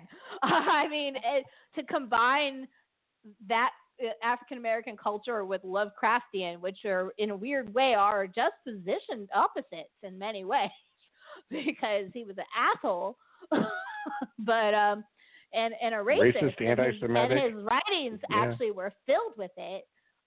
Yet Yeah. They merged them And that was together. addressed in the series. Yeah. Yeah, uh, well, and Yeah. John Carter, um, you know, uh, I always forget, you know, that he's a Confederate war hero when the, they start the story. of John Carter from Yeah. Mars, and I mean, they the, the shout outs not just to Lovecraft, they shouted out to a lot of old school, uh, you know, uh, uh, science fiction pieces and literature, and uh, I, I I I geeked out the whole friggin' time. There was folklore involved Um, there was some Yeah. edgy ass imagery, like the whole ch- the changing uh, when the when um, the one the sister beca- uh, takes the transformation potion and he she rapes her boss. Uh, Right. Wow. Oh my God! Right? Yeah. Was I would say that was probably That the most the shocking for a lot of imagery I saw on TV this year. Uh, how about the, the the writer Brian? Did you get a chance at all to see any of Lovecraft Country? Um, to be honest with you, I saw the first three episodes. I I just couldn't get into it. I'm gonna go Mhm. back and finish it, but I, you know, I I don't know. There's so much going on. It's really hard to focus. And It, it's an Yeah. odd deck. um, It, it's an odd deck, and, and yeah, because you have to approach it though. It's not an overall. There is an overall arc, story arc going on, but it really wasn't about that. It was more about episodic episodes that focused on aspects of Lovecraftian writing. So you got one with elders, and you got one with time travel, and you got one with you know with curses, and of of course one of his favorite things was working uh, was writers in a in a in an old mansion. That comes up a couple of times during Lovecraft Country. Um, the casting was amazing. Uh, Yes. you know, Yeah. uh, the casting was amazing. It's going to win a Uh, ton of awards, I promise. The, it was the Sick. second show this year I saw that focused on the Tulsa massacre murders in the 20s. Uh, Right. Watchmen was the other, which won an yeah. Emmy for the writing, by the way. That was a good thing this year. Uh, That won a Watchmen ton. winning. Um, so uh, you know, so that was all. I, I would have to say Lovecraftian Lovecraft Country was the one show that uh, outside the boys that I was looking the forward the most to uh, at the end of the of the summer, early fall. Those two shows kept me going, big time. Yeah. Uh, so, Yeah. did, did you watch The Boys, Raven? Is that on your list? I it didn't make my list just because I I feel like I want to rewatch it. Uh, th- that there was stuff I wasn't. It was kind of like um you just said, Brian, where where I felt like I couldn't. Maybe I I don't know if it was me or the show, but I felt like I couldn't take everything in, or like I'd be halfway through the show and I'd be like, "Who the hell is that?" and then realized I had been spacing out for 20 minutes. So it's probably just a me spacing out pandemic thing and i the stuff i did retain i really liked i just i want to do it again when i can pay more attention Uh, I will say, as a finale, my favorite final episode of a television show this year was by far The Boys. Uh, Nice. Absolutely one of the best superhero showdowns I've seen in a long time. It was uh, the whole episode. I was on the edge of my seat, yelling and screaming. It was a lot of fun. So it, it, it's wor- worth getting to the end. Let's just put it that way. yeah And we got Nazis. Totally. Spoiler alert, but there was Nazis involved, and that's always makes your your show better when there's Nazis, because you know they have no 'cause then sense of humor, and they they just they're just great villains, right? So you know, Sure. so I I, you know, I watched a lot of Let's things with. Nazis this summer for some reason.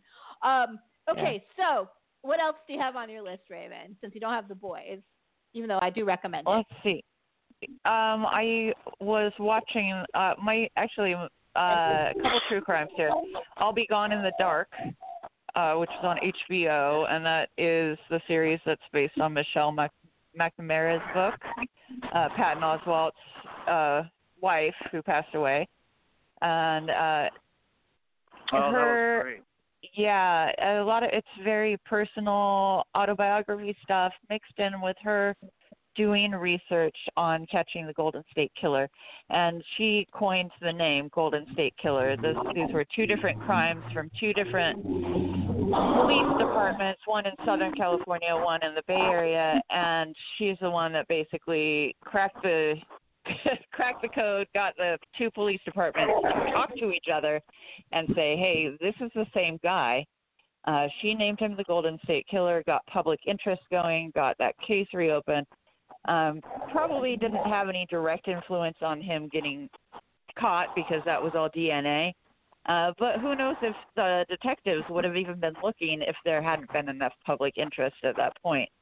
So the documentary covers a lot of her last days before she passed away. Uh, she died just before her book was published. So Patton Oswalt and uh, Billy Jensen helped finish the book. Now he and Paul Holes, who helped catch the Golden State Killer, have a podcast together called The Murder Squad, which is also good, and they cover some of this. But a HBO docu series was done really well, and it's it's hard to watch because you know how it ends before it starts.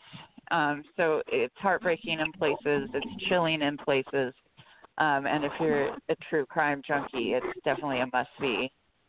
Did any of you guys get to catch that one? I want to. I really want to. I haven't had a chance to yet. I Yeah, think you'll like I it, lost Liz. my.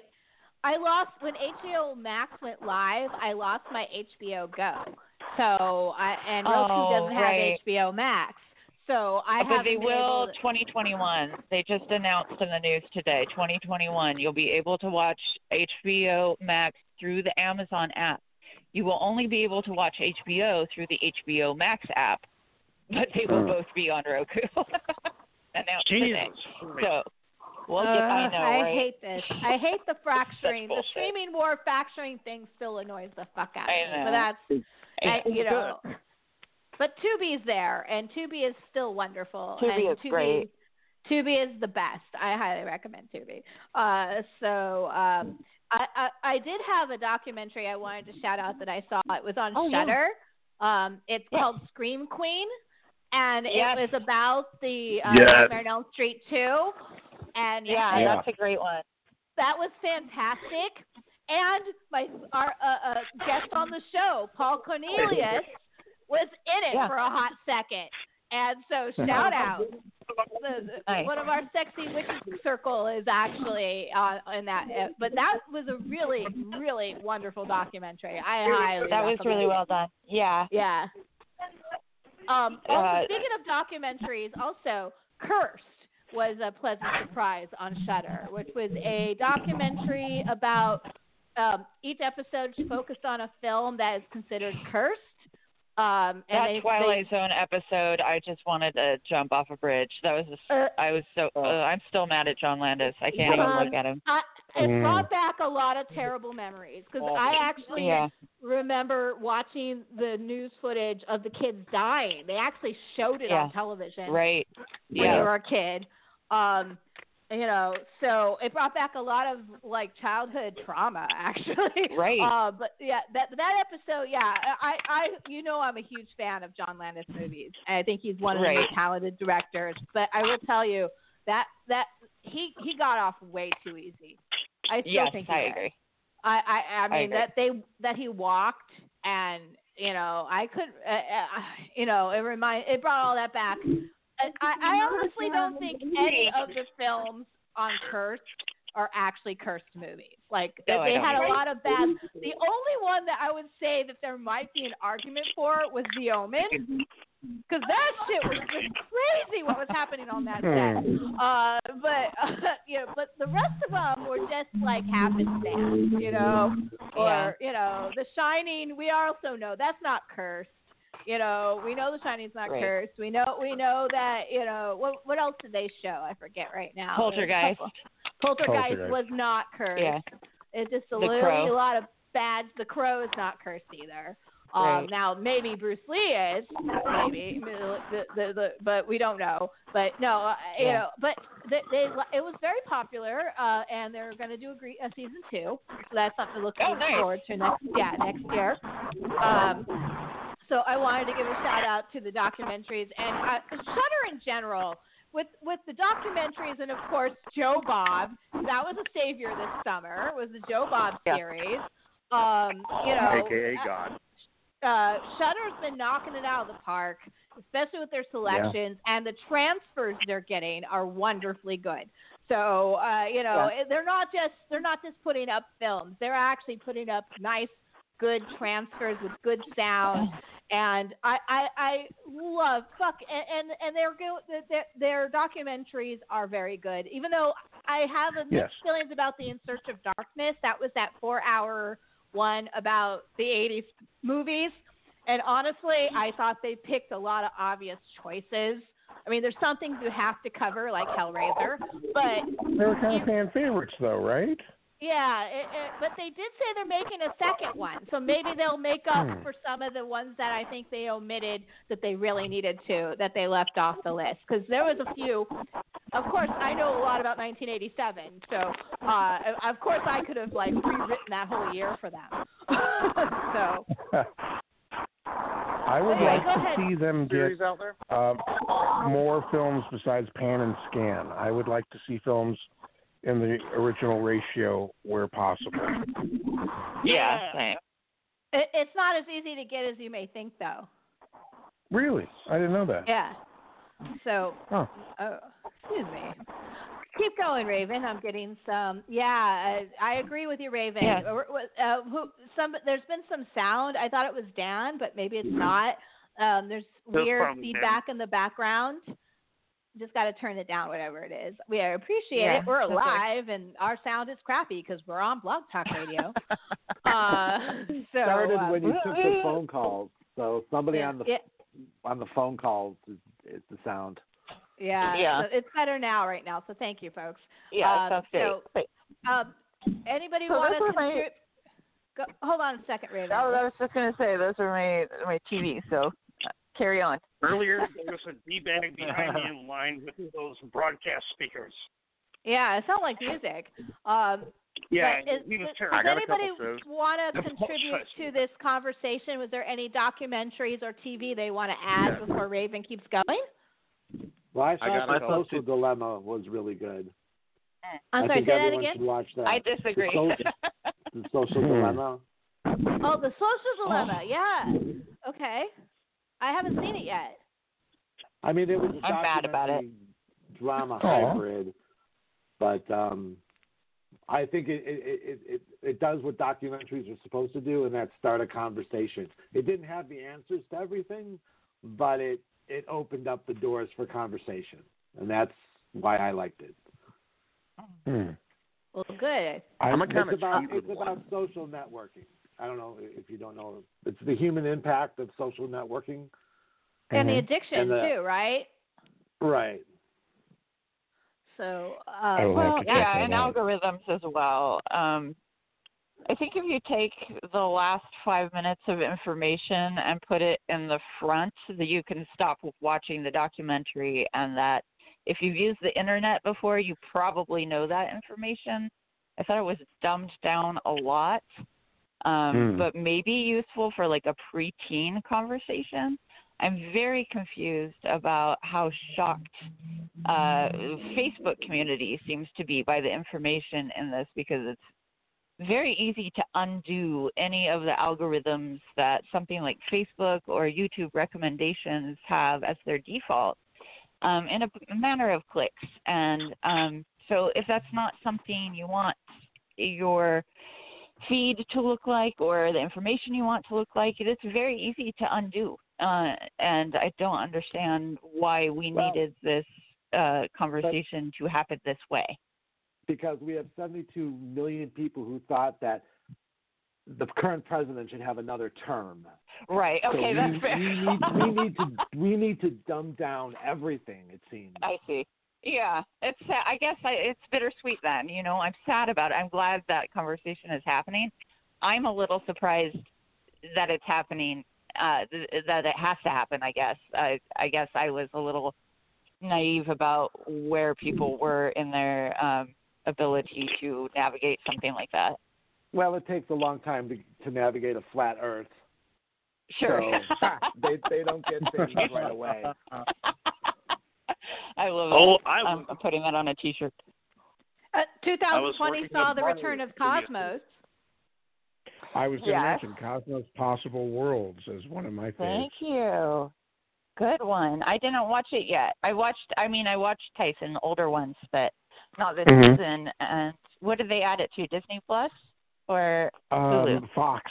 It's uh, on FX has it. nice. Yeah, and It's on Hulu, too. Yeah, yeah, yeah. Hulu. Yeah. yeah. Awesome. Um, What'd you one like of my about it? favorite Finally hit things Netflix. uh, one of my favorite episodes from the Carl Sagan series way back when was when he got into exobiology, and this Yeah. uh, Neil deGrasse Tyson does the same thing, but updated with today's technology for special effects. Oh, and cool. it's pretty amazing. I like that because if you're already a fan, you like you'll under you'll get the throwback. But if you're Yeah. new, you don't have to have seen the old one. I love I love it when they do stuff like that. Yeah, uh, I'm, absolutely. that is on my list. I need to watch that. And also on Hulu, by the way, is I Am Greta, um, which I just finished with about Greta Thunberg, and it's a really good forget about the pandemic movie for a minute. I heard That's that nice it- it's on it's gonna probably make it to the Oscar nominations. Um, Oh, I think wow. it's yeah, it's on the there's a there's a short list which they haven't announced, but there's the preliminary list before the short list, and I think it's already on it. So uh, you know, Yeah. it's almost short list time. It's going to be really interesting to see what kind of things pop up on short list for the Oscars this year because you know none of the movies are out. Oh, it's a crapshoot. Yeah. Yeah. At anybody's game. Just like the madness. so nobody's seen any of the movies. So you know, but I am Greta. We've seen that one. Um, I you know, the, but my mind still the best picture of the year is Bill and Ted Face the Music. Uh, yeah, that was so. I, another one I I got to mention from Hulu Originals is Palm Springs because it's probably not going to go on my best of the year list, but it, it was a really great forget about the pandemic movie. I heard Uh, you got- about that too. Yeah, Andy Samberg, and it's a time loop comedy. It is self aware that it's a time loop comedy, ripping stuff off of other people, but not in a way that's like looking at the camera and mugging at you, like we get it too. Uh, but, and then the other thing that's like super important is J.K. Simmons is in it. And of if. I ever like got a genie out of a lamp, my first wish would be like, can I have a 10 hour cut of Whiplash of just Mm. J.K. Simmons yelling at jazz students and throwing furniture at their heads? Because that is a mood I am here for. I am always, I'm always ready for J.K. Simmons, and he brings it. He brings it, and Palm Springs it. So check it out, Hulu original. You heard it here. Um, you know, also Sarah Paulson's uh, horror film that's the most successful horror Oh. film on Hulu, uh, Run, is a big right. hit. right Totally now. not Mommy, Dad, and Dearest. Totally not the act. It's Run. Yeah, It's we Run. know it's you, Dee Dee Blanchard. like, Ah. thank you, Steve. yeah, no, I got it. That was good. I liked it. yeah, I, I haven't watched Run yet, but um, it's on my queue because I I do love a good old Munchausen story. Um, eh, but you Did know, we, we, have to mention it. We c- no, do we I want to talk you about would. the? Please do. Yes, go for it. It's the Mandalorian, Mandalorian had time. a, an amazing second season so far. I mean, obviously we're still in it. Um, No spoilers. The, please. internet. No spoilers. Yeah. Um, we are I'm about to to see a finish it till the- major character from Clone Wars, the animated, uh, come onto the show. Uh, I'm, a n- spoiler. I'm not saying who, But but it's it's Oh, somebody. no, no. Oh my God! I, And- I I'm not going to say it. But Dude, I was last like, year "Woo!" someone said to me, I don't want to spoil anything for you, but on the next episode they tell you his name and show you his face. okay, Okay. Spoiler that for me. Yeah, but they didn't tell you his name actually when they were telling you that they were going to tell it. Right, right. It's So not that's comparison. like I'm being spoiler that there's going to be a spoiler. That's like a I, I am spoiler. going to spoiler You know. one thing, and I just it's Ooh, a I like side note, but I thought it was funny that we learned that the Mandalorian can speak Sand people. Yes. That was so weird. We we had entire scenes of grunting. It reminded me Well, of the and- holiday special. And sign language. They invented uh, a Tusken sign language. So uh, Which that was is episode awesome. number two. We learned Oh that. yeah, Uh, that's right. I read an article about that, Aaron. That there was a, a there was a hearing impaired actor on state or um, on set, and they incorporated the sign language into the production and made a whole new sub language. Yeah, it- I think that's it's not so American cool. sign language. It's not British sign language. It is Not Tusken international. sign language. That's you awesome. think you're cool knowing Klingon? Dude, you idiot. Here's next level, yo. I, I, I yeah, want to also shout out to the second episode dropping during the madness because um, it had a dragon and it was Yes, it totally in theme. so Yeah. Nice of them and to none of this spoils anything because it has nothing to do with the plot. That's the only thing Right. I would say is they've been really thin on plot for the Mandalorian season two, but I still am glad it exists. Um, you know, Well, we it's, won't it's been adventurous for the most part. However, with the last episode and the things that I'm not going to spoil that were discovered, you know where, um, it's definitely setting us up for bigger things. Yeah, I just I just hope it stays more self-contained in its own universe because now it's kind of pushing into the EU. Um, I I want it to pull Oh, back from that bring a it. little bit, be a bit more standalone. Um, but because but The, the EU is amazing. There are so many good things there, and I'll remind you, Admiral Thrawn started in the EU. So Well, they always, no, no, you know- please, please, fucking bring me more from the EU. And Okay. um, it, I'll speaking of uh, keeping it contained, uh, the buzz is now that they're going to spin off, and that we're going to get a Boba Fett miniseries. I don't really want a Boba Fett unless it's played I- by I Timothy feel- Olyphant. Whoa, whoa, So many slow your roll. God, I wait first for them met to do something Thrawn the first. TIE Fighter PC game.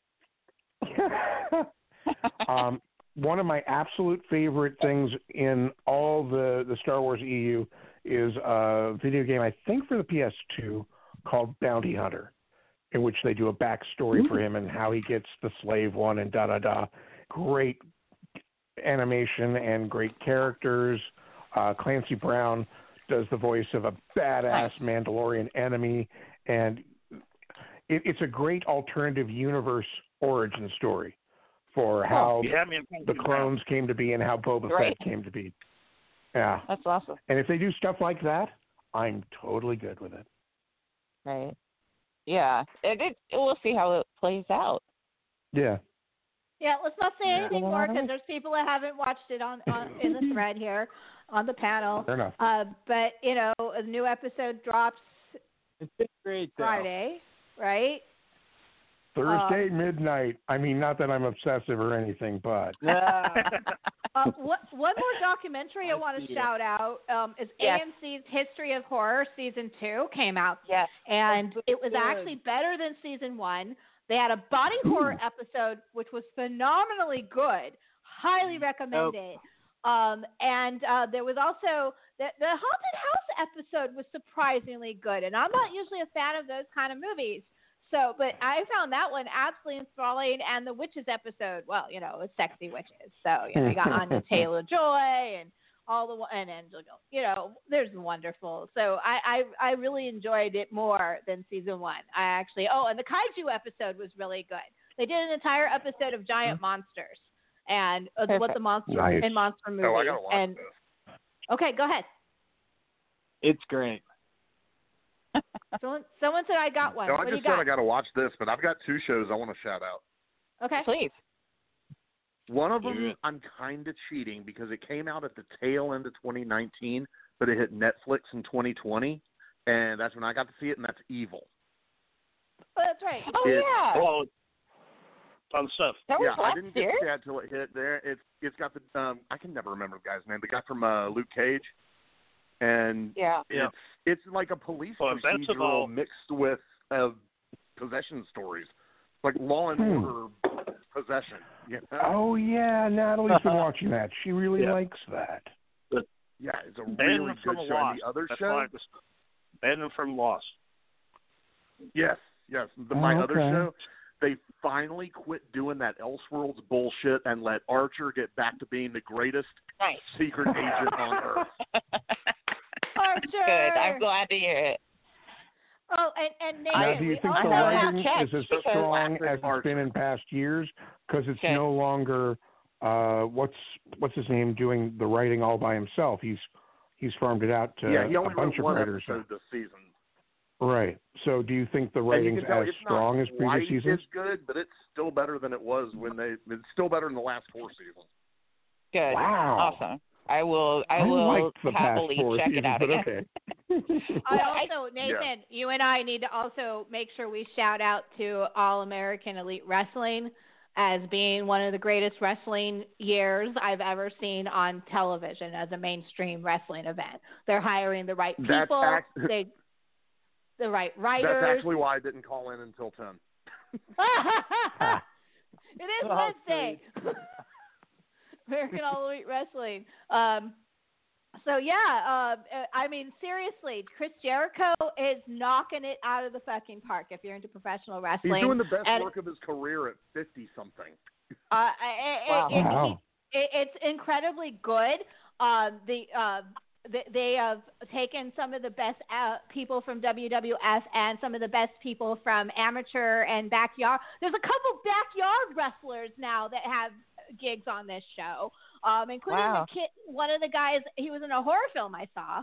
Uh, so uh, and uh, they, they are also taking a lot of older guys and bringing them back. Like Jake the Snake is actually um, Lance Archer's manager when uh, Lance Archer is on the show. Which is, by the way, if you want to see a wrestler that's off the fucking chain, Lance Archer and this year's Battle Royale uh, was was. If you wanted a pay per view event, that was it. it was He also did good. some very Got great reviews. stuff on tonight's episode. Ugh. So uh, it's it's great. So I highly highly recommend it Best if you're into pro on wrestling. TV, bar none. Wow. WWF. Matter of fact, it actually it's it's now in ratings surpassing WWF on television. So congratulations. It took them a year, but they did it.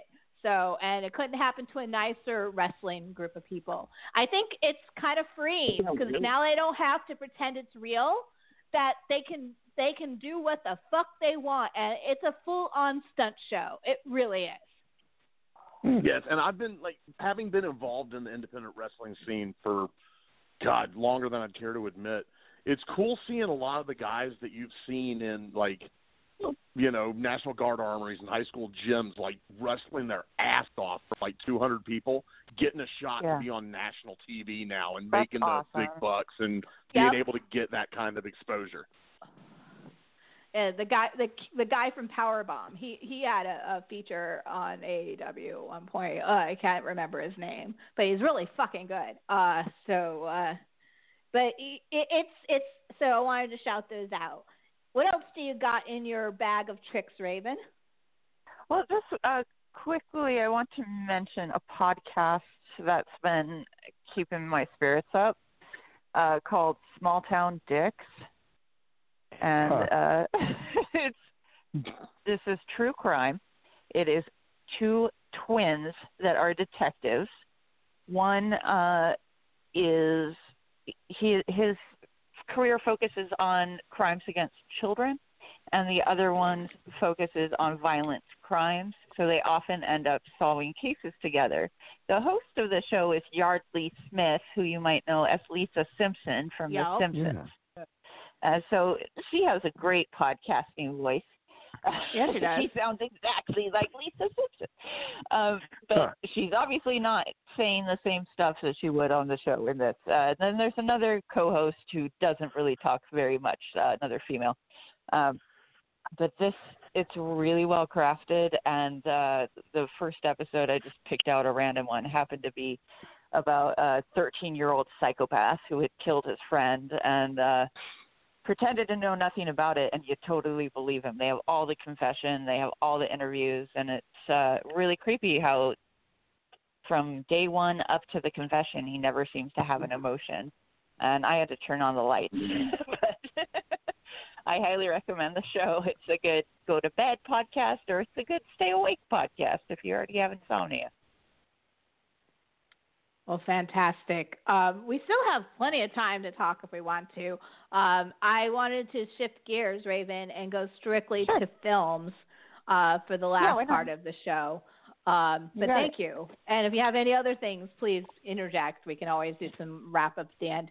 Um, I wanted to talk about the fall and the reopening of movie theaters because we started getting films in the theaters again starting in August. And unfortunately, Tenet kind of ruined it for a lot of people in the studios Yeah. that got got cold feet when it dropped. It didn't do well. But I was like, why are you temp pulling a Christopher Nolan movie?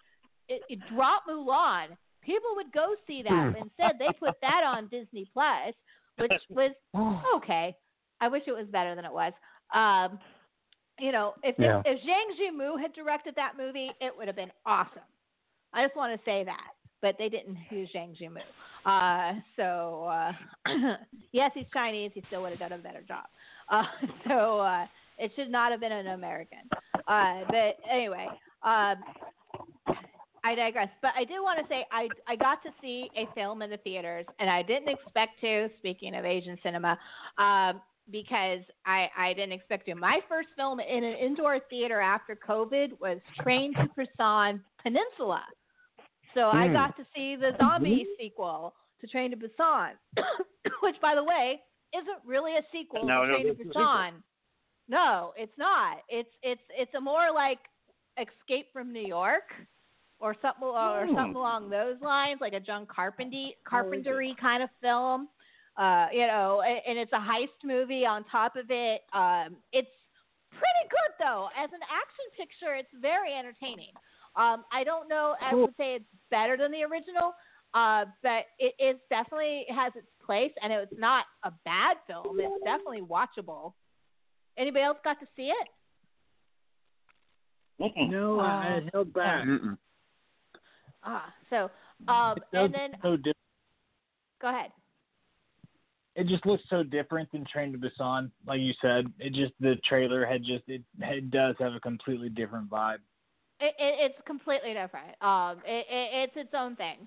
Uh, and uh, you know, but I, I honestly, I would enjoy, I would enjoy the universe in any way, shape, or form, and I'd easily revisit it.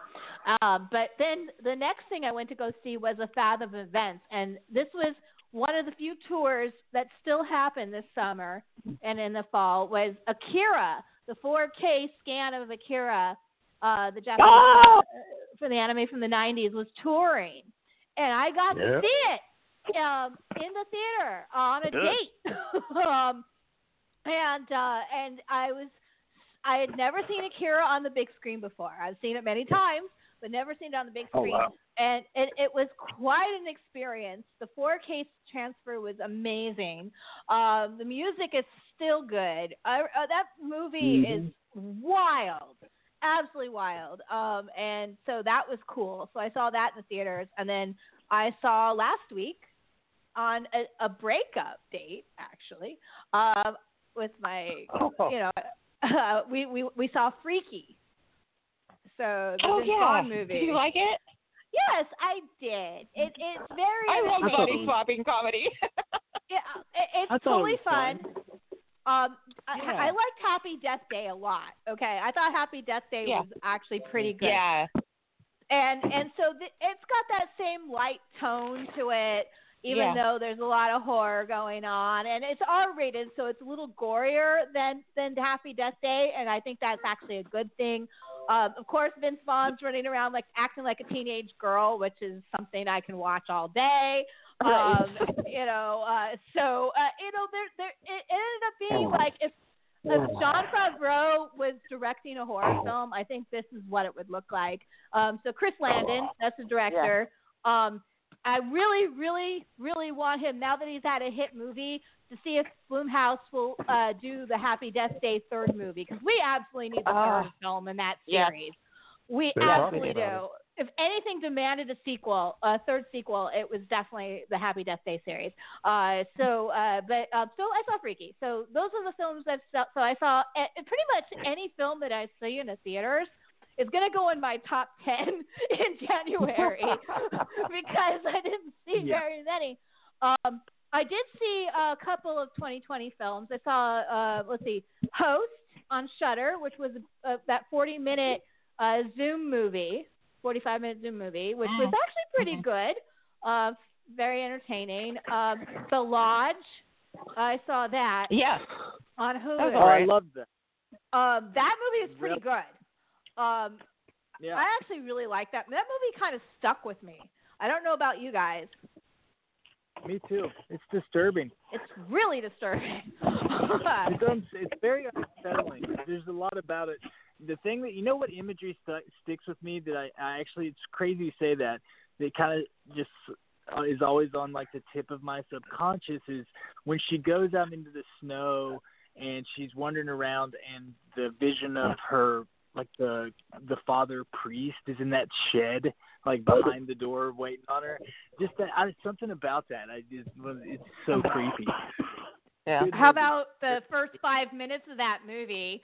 Um, I, without spoiling it, you know, I was I saw it two weeks after my husband left me, so you can imagine that was not exactly Yeah. the right tone I was going for at that moment in time. But I stuck with the movie, and I'm glad I God, did. gee, go figure. Oh my god. So I was like, no, that's not because and what's amazing is a woman writer, right? And that Yeah. scene actually was so well done and I could relate to every emotion that she was going through at that moment because I was going through Yeah. right then. So good acting. good acting on yeah, uh, and you know and Jason Isaacs, I mean, it would be hard to have him leave you. I'll just say that. I mean, but Yeah. uh. but anyway, so I did. So what else? What other movies? uh, New movies? Um, actually, we've Borat. seen this year. Subsequent Borat, yes. movie I like film. the- Oh, yeah, Talk about the Borat movie. How many of us have seen the Borat movie? Yeah, the daughter stole that movie. She should get an Oscar. yes she did I, I hope she does. Oh my god, she's amazing.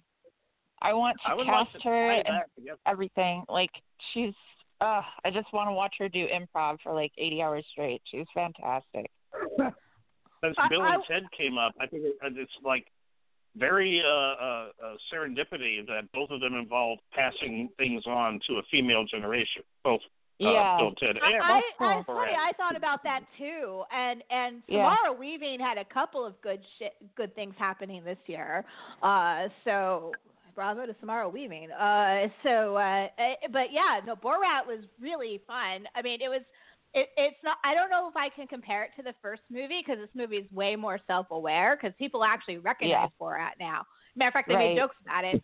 Uh, but yeah, I would hope that the Borat movie gets some kind of Oscar recognition. The first one did, um, and I Yeah. would say that the it should get it again. And also, if anybody anybody believed a word that Giuliani had to say, I would hope they'd watch this Borat film and realize Yeah. that the man is a total loser.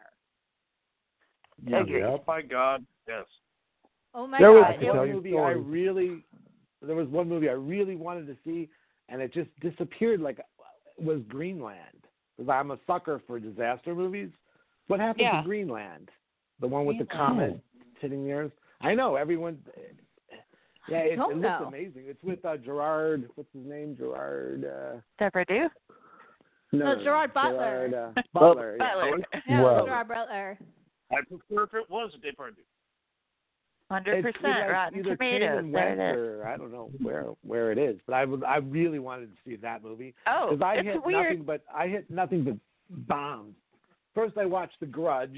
The the the, the remake was horrible. Then I watched Ugh. Fantasy Island, which was like really horrible. And Yeah, then I I watched watched that Sea Three. That was really horrible. So I gave up this year. I'm like, I'm not picking any more movies. But I really wanted to see Greenland. so this is weird. I'm on the IMDb right now, and it has the release date as December 18th, 2020, USA. It already has over 20,000 votes and is at a 6.3, so it must be out uh, like on the festival circuit somehow. Um, no, or it's o- all abroad. In, it's it's in Spain, I wanna see it It, re- it had a release Oh, date in August in Spain. okay. That's why you're so reading you that. still got time. Um, so yeah, you've still got time before it'll be here, Brian. December 18th, Oh, we should get it. Something to look Oh. forward to. Yeah, there you go. Finally. I tell you, tell you one I saw that I really dug. It was a it was a Shudder original called The Mortuary Collection. Yeah, oh, I I heard great things about that. That Clancy one was really good. It's a re- it's a really cool anthology that feels old school while kind of taking on new schoolish topics. But what was really cool about that movie, I discovered uh, the Mondo Boys, who re- did the score for it, and they also did one for a movie I haven't seen called uh, I think it's called She Dies Tomorrow, that came out this year. Yeah. But they Yeah. did they did the score, which sounds amazing. But they also wrote original songs for it and got different vocalists to perform on each of them. And Yeah. oh my, there's there's one song in that movie called Suicide that stayed in my head for literally for weeks. I mean, the songs they wrote for it are incredibly catchy, incredibly good. Like that's a very good movie with an absolutely fucking epic soundtrack. Nice. Excuse me. Yeah, it is. Certainly. Tell you something else Shudder did that was really good was right around Halloween they released an animated creep show special. Two it was two stories. It was two um two Stephen King stories. I think it, I know one of them was. I'm not quite sure about. One was. Joe But Hill. The, oh, what is that? It okay. That, that yeah, one was my King, confusion. one was Hill. Sorry. Yeah, it Oh, was Survivor. Type and uh, Tweeting from the Surface from of the the Deck. And Yeah. Yeah. yeah, both of which were phenomenal. Like if they, I would love for them to just give me an, a series of animated shows like that. I would be a happy Yeah. camper because that was awesome. Be great. Yeah, they've been rocking it. Shudder's been great. Uh, Shudder is It's one of my to- favorite things. Period. I mean, I, I I will tell you, I sometimes just turn it on randomly and see what's playing on the live feed, and I saw Tenebrae again because of that. You Mhm. know? so, which is a movie I will I- watch anytime. Uh, so, uh, you know, their oh their curation of their live channels is really impressive and thoughtful. It's not just like them repeating ten movies from their catalog like some live channels will do.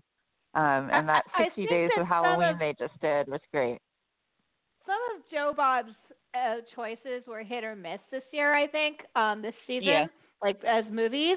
But I still just to have Joe Bob on on Fridays and watching a couple movies with Yeah. him is is worth it. And Darcy is so good.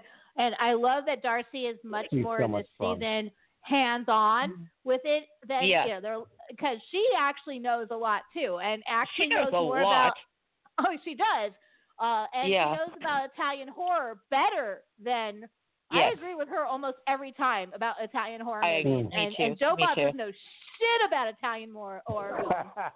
So, um, you know, he knows the redneck stuff. He's got that shit Yeah. down. Right. Italian horror, not so much. Uh, so I, I, I, I it, it makes me happy, and I hope we get more Fulci uh, coming up. And I can't wait for the Christmas special. So I'm Yeah. gonna definitely watch it. You can never have it. too much Fulci. No, Yeah. never, never, never have too much Fulci. Fulci was a surprise uh, uh, hero of the madness because I had no idea how many nature tropes are in a in a uh, Fulci movie. All of them have shit. Oh God, yeah. like weather and bugs and and spiders and of course zombie versus shark. Uh, you know, it's like yeah, zombie versus shark is still the best. But uh, but uh, you know, but I don't know anyway, the the, the maggot the maggot storm in Gates of Hell is pretty cool. Well, that's that's the one that I was watching with the maggot storm. Um, I, I I I turned it on and that was playing on Shudder, and I watched it, and I was like, oh my God, there's fog and a star and a storm. Speaking of which, um, one of the things that's been getting me through movie wise is I've been doing first watches of a lot of things, and normally it would be I would save them for repo nerds, but lately I've been using it as therapy. Um, and so I saw the and some of these films are films that I should have seen were on my shame list that I should have seen for a long time. One was The Fog by John Carpenter, the original. I had never seen it.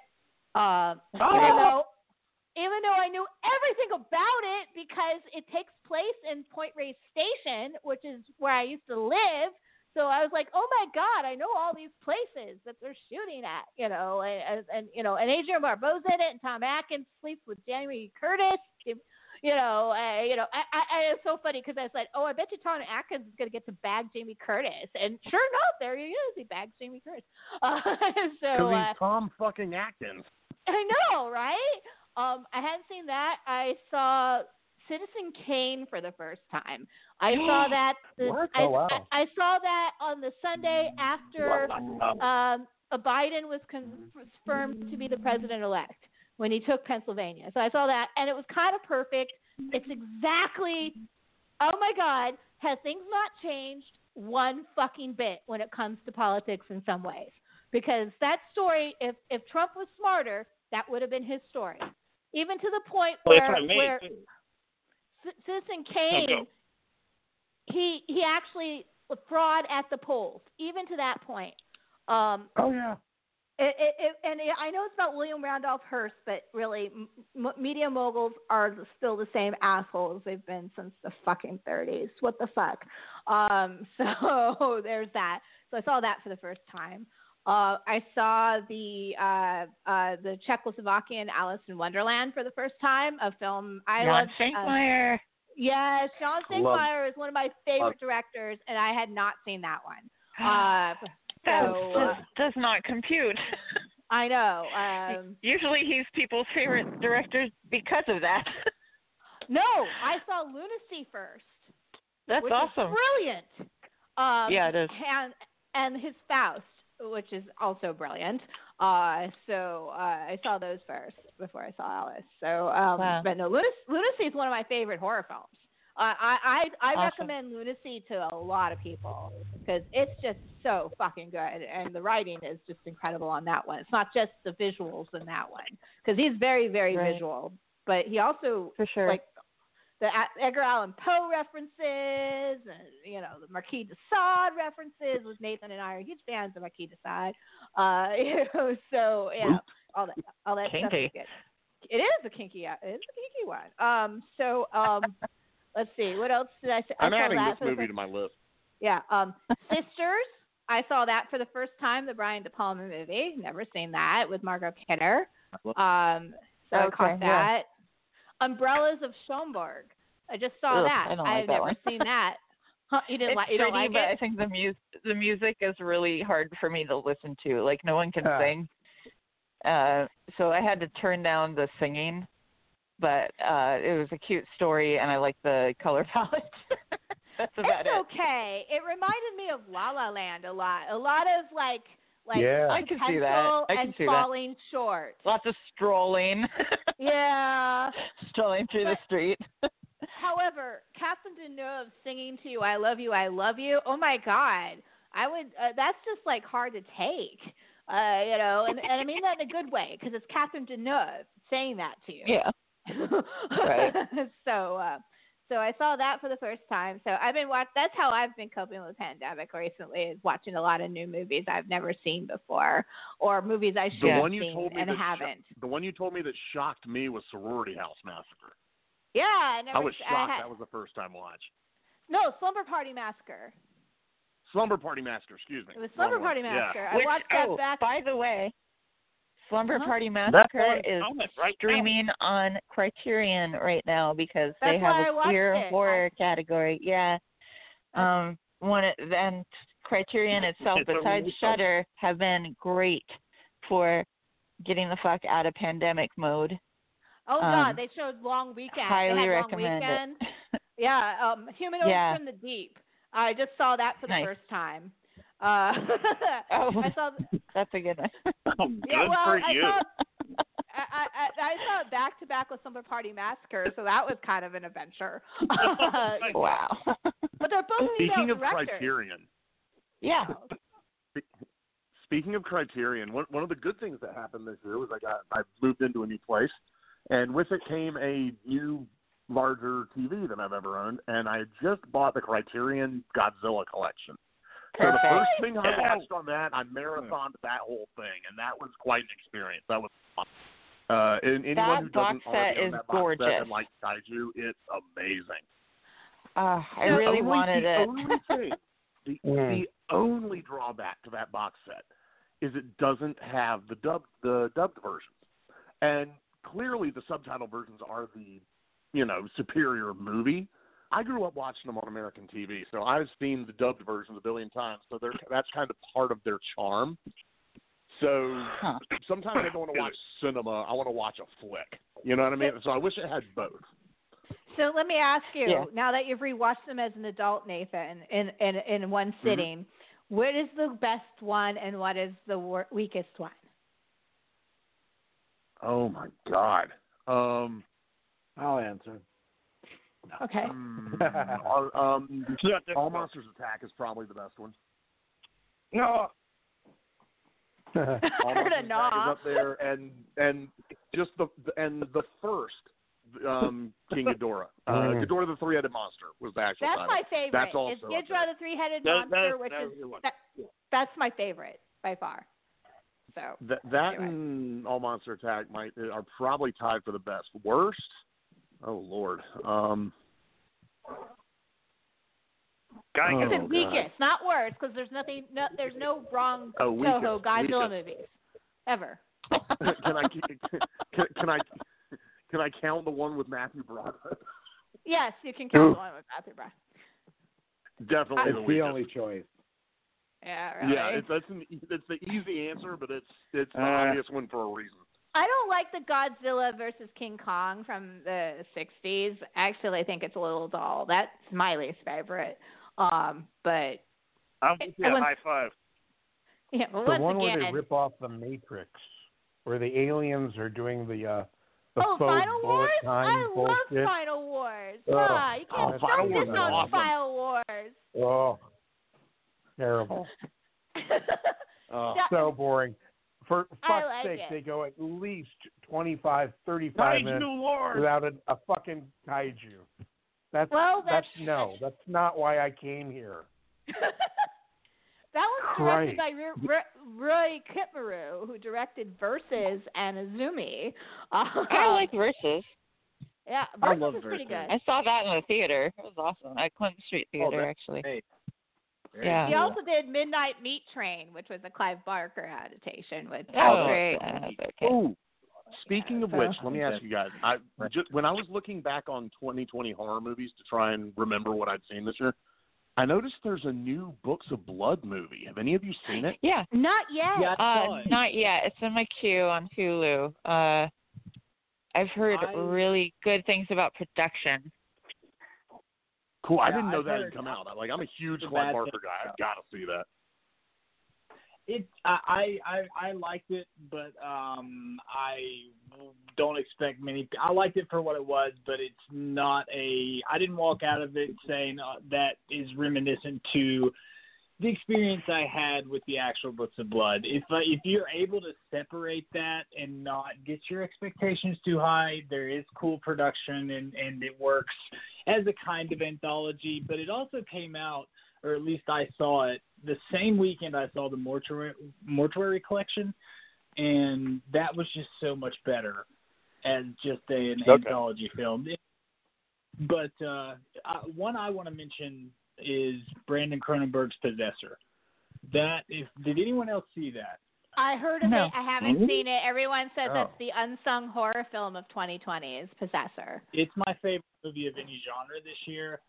It is pretty much the What's that on? next. Uh, I think it's to you can rent it VOD now. Um, Okay. But it is. Thank you. It's it's if you've seen Videodrome or eXistenZ, it's pretty much maybe the next logical step with technology. Um, it feels very much like his dad's work, but also feels like antiviral, and it's it's very um, uh, it's very bleak. But it's it's just you got this whole political assassinations by means of technology kind of thing that is prone, You know, feels like some of his dad's work. this right now. But yeah, loved it. Check it out if you can. Added to Oh. the list. You should also add to the list, and I got to get this in because we're starting to run late tonight. Um, I mentioned the stylist got in the can in in February, right before COVID. Right. It dropped. It premiered at Fantastic Fest in the United States on the virtual Fantastic Fest, and then it play it opened at uh, Sitges in Spain and Fright Fest in England. And Fright Fest in England was actually the big deal because a little company called Arrow Video picked it up and gave us full distribution. So, so the stylist is going to be coming to a VOD near you. We're going to have a limited theatrical Perfect. release, whatever that looks like. Who knows? Right Uh, um, So it's going to good, go to too. VOD, and there will What be a great Blu-ray release. company to have picked too. Oh like Arrow God. is the perfect company. Right here, here. perfect that. company for for my first actual feature Yeah. uh, film. Congratulations. That's Oh my really god! sweet. Uh, and uh, you know, this is the first time I've ever had my name on a credits of a movie that actually has real distribution. Right. So I'm like, it's a great movie. Yeah, um, It's pretty good. too, It's pretty so. good. Uh, it, it, it's definitely exactly the kind of horror films I like. I like to make, like or want to be made. Very female centric and very, you know, it's it's cool.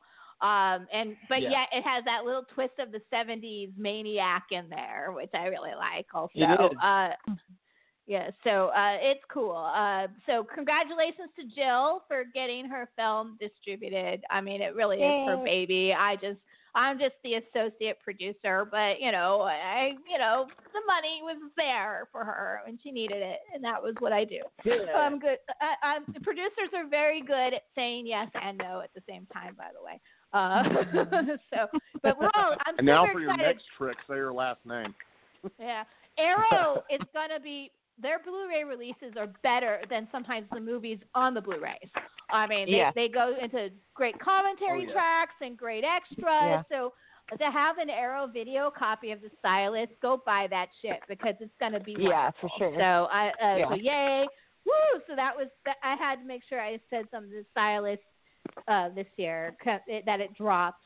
Uh, and and, and I like, I couldn't be more more excited. I feel like a proud mom.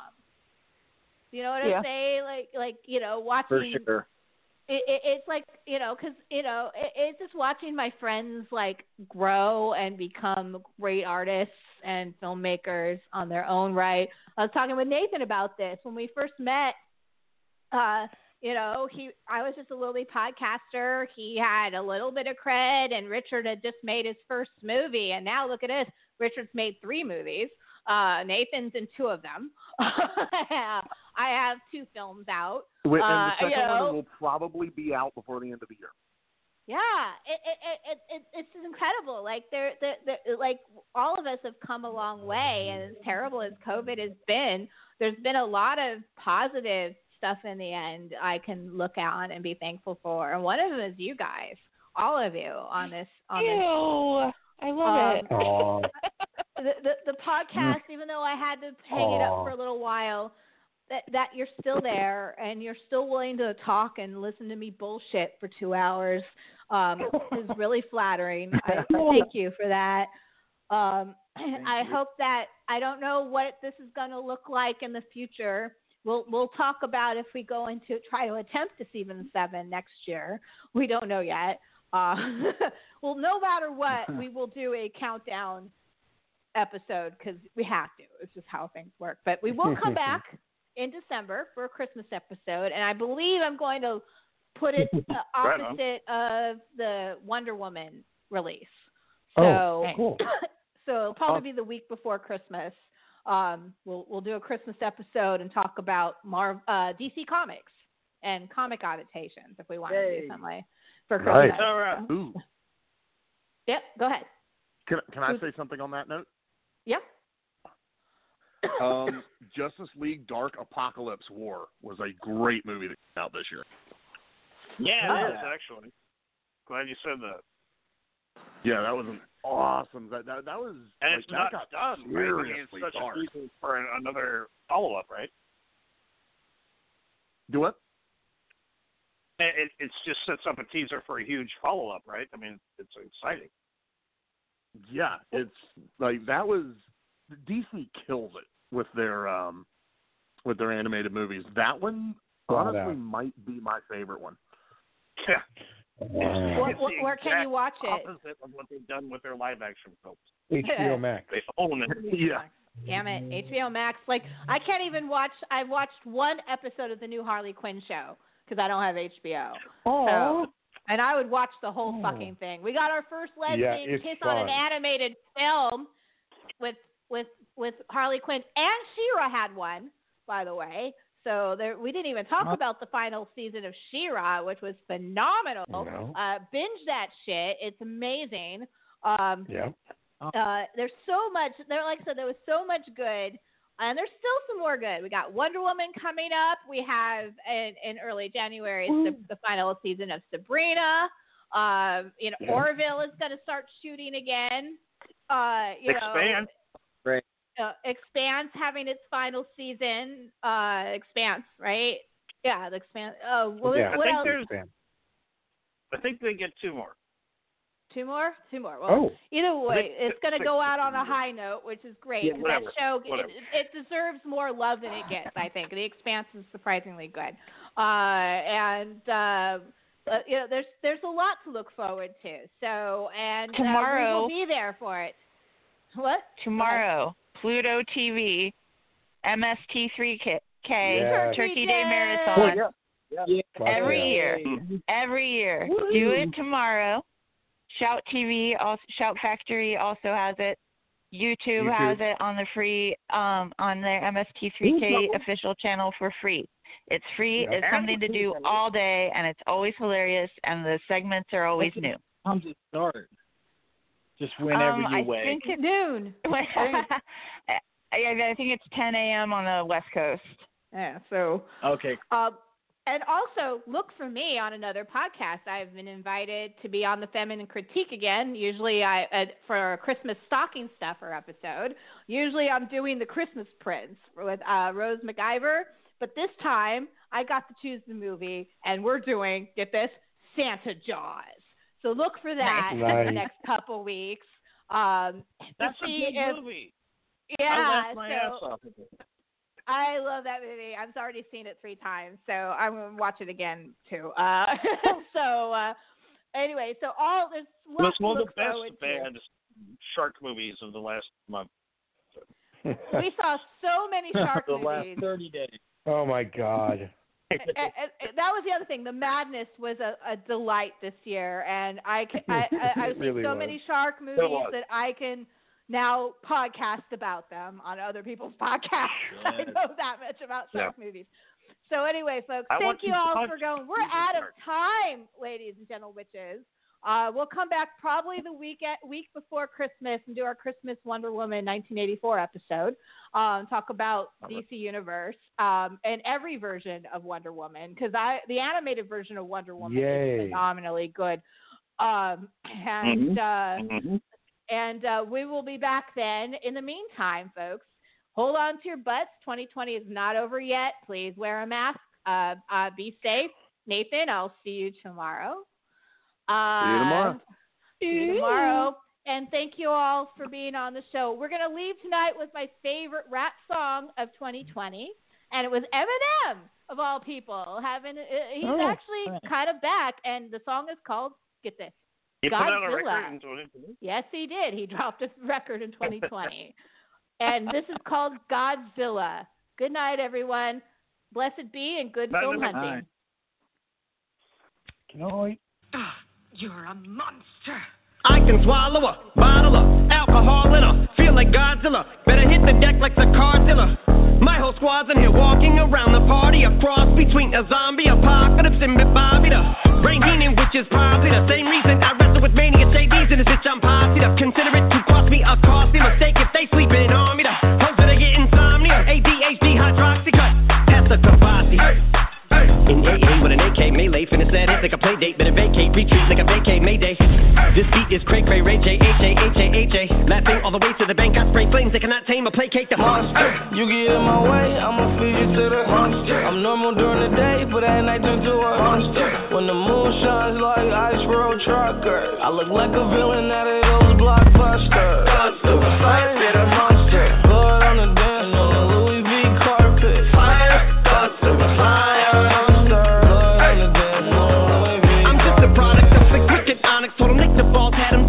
Did so many things that pissed them off. It's impossible to list them all. And in the midst of all this, I'm in a mental hospital with a crystal ball, trying to see what I feel be like this tomorrow. Risk blood, all forces whisper. My the wall, pencil drawn. This is just a song to go ballistic on. You just pulled a pistol on the guy with a missile launcher. I'm just a Loch Ness, a mythological. Quick to tell a bitch go off like a fifth of vodka. When you twist the top of the bottle, I'm a monster. You get in my way, I'ma feed you to the monster. I'm normal during the day, but at night turn to a monster. When the moon shines like ice road trucker, I look like a villain out of those blockbusters. Get a monster. Blood on the dance floor,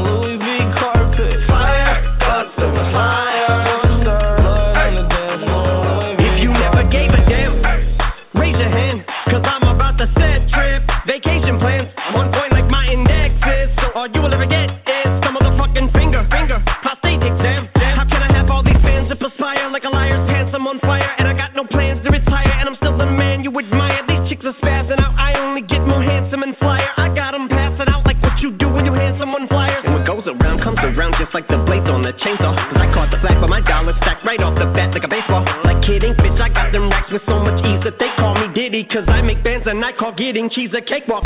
Yeah. Bitch, I'm a player. I'm too motherfucking stingy for share. Won't even lend you an ear, ain't even pretending to care. But I tell the bitch I'm Mary of Shabaria, face of my genital area. The original Richard Ramirez, Christian Rivera. Cause my lyrics never sit well, so they wanna give me the chair. Like a paraplegic, and it's scary, call it Harry Carry. Cause every time I'm digging Harry Carry, I'm Mary, a motherfucking dictionary on. I'm swearing up and down, niggas spit this shit's hilarious. It's time to put these bitches in the obituary column. We wouldn't see eye to eye with a staring problem. Get the shaft like a staring column. Trigger happy, pack, keep it a slack ink. Evil half of the bad means. Evil that means take a back seat, take a back some fat beats with a maxi single. Look at my rap sheet with a tax. These people is my gangster bitch like Apache with a catchy jiggle. I stack chips, you better got a half eat Cheeto. Oh, oh, what the fuck? Mike? M, is that you? Oh, I ain't mean this. Please, man, I'm sorry. Please forgive me. Fuck. Filling with the venom and eliminate him. Other words, I'm intimate him. I don't wanna hurt him, but I did him in a of rage. I'm murdering again. Nobody will evade him. Finna kill him and dump the fucking bodies in a lake, obliterating everything is generated. Renegade him. Hit him, make anybody who want it with a pin and frame. Don't nobody want it, but they're gonna get it anyway. I'm beginning to feel like I'm mentally ill. I'm a killer, be killed. I'm a killer, be the vanilla gorilla. You're bringing the killer within me out of me. You don't wanna be the enemy of the demon who in me. Or being the receiving enemy. What stupidity it to be? Every bit of me's the epitome of a spitter when I'm in the vicinity. Motherfucker, you better duck or you finna be dead the minute you run into me. 100% of you is a fifth of a percent of me. I'm about to fucking finish you, bitch. I'm available. You wanna battle? I'm available. I'm blowing up like an inflatable. I'm undebatable. I'm unavoidable. I'm unevadable. I'm on the toilet bowl. I got a trailer full of money and I'm paid. I'm not afraid to pull them. Man, stop. Look what I'm planning. I hope everybody having a good day. Um, hope everybody accomplished something significant. Even even even if you didn't accomplish anything significant, don't be discouraged. Just aim to accomplish something significant tomorrow and the next day, and so on. Um, if anybody's going through anything, I, I hope and I pray that you get through it, and just know that you do have the strength to get through whatever the fuck you're going through, no matter what it is.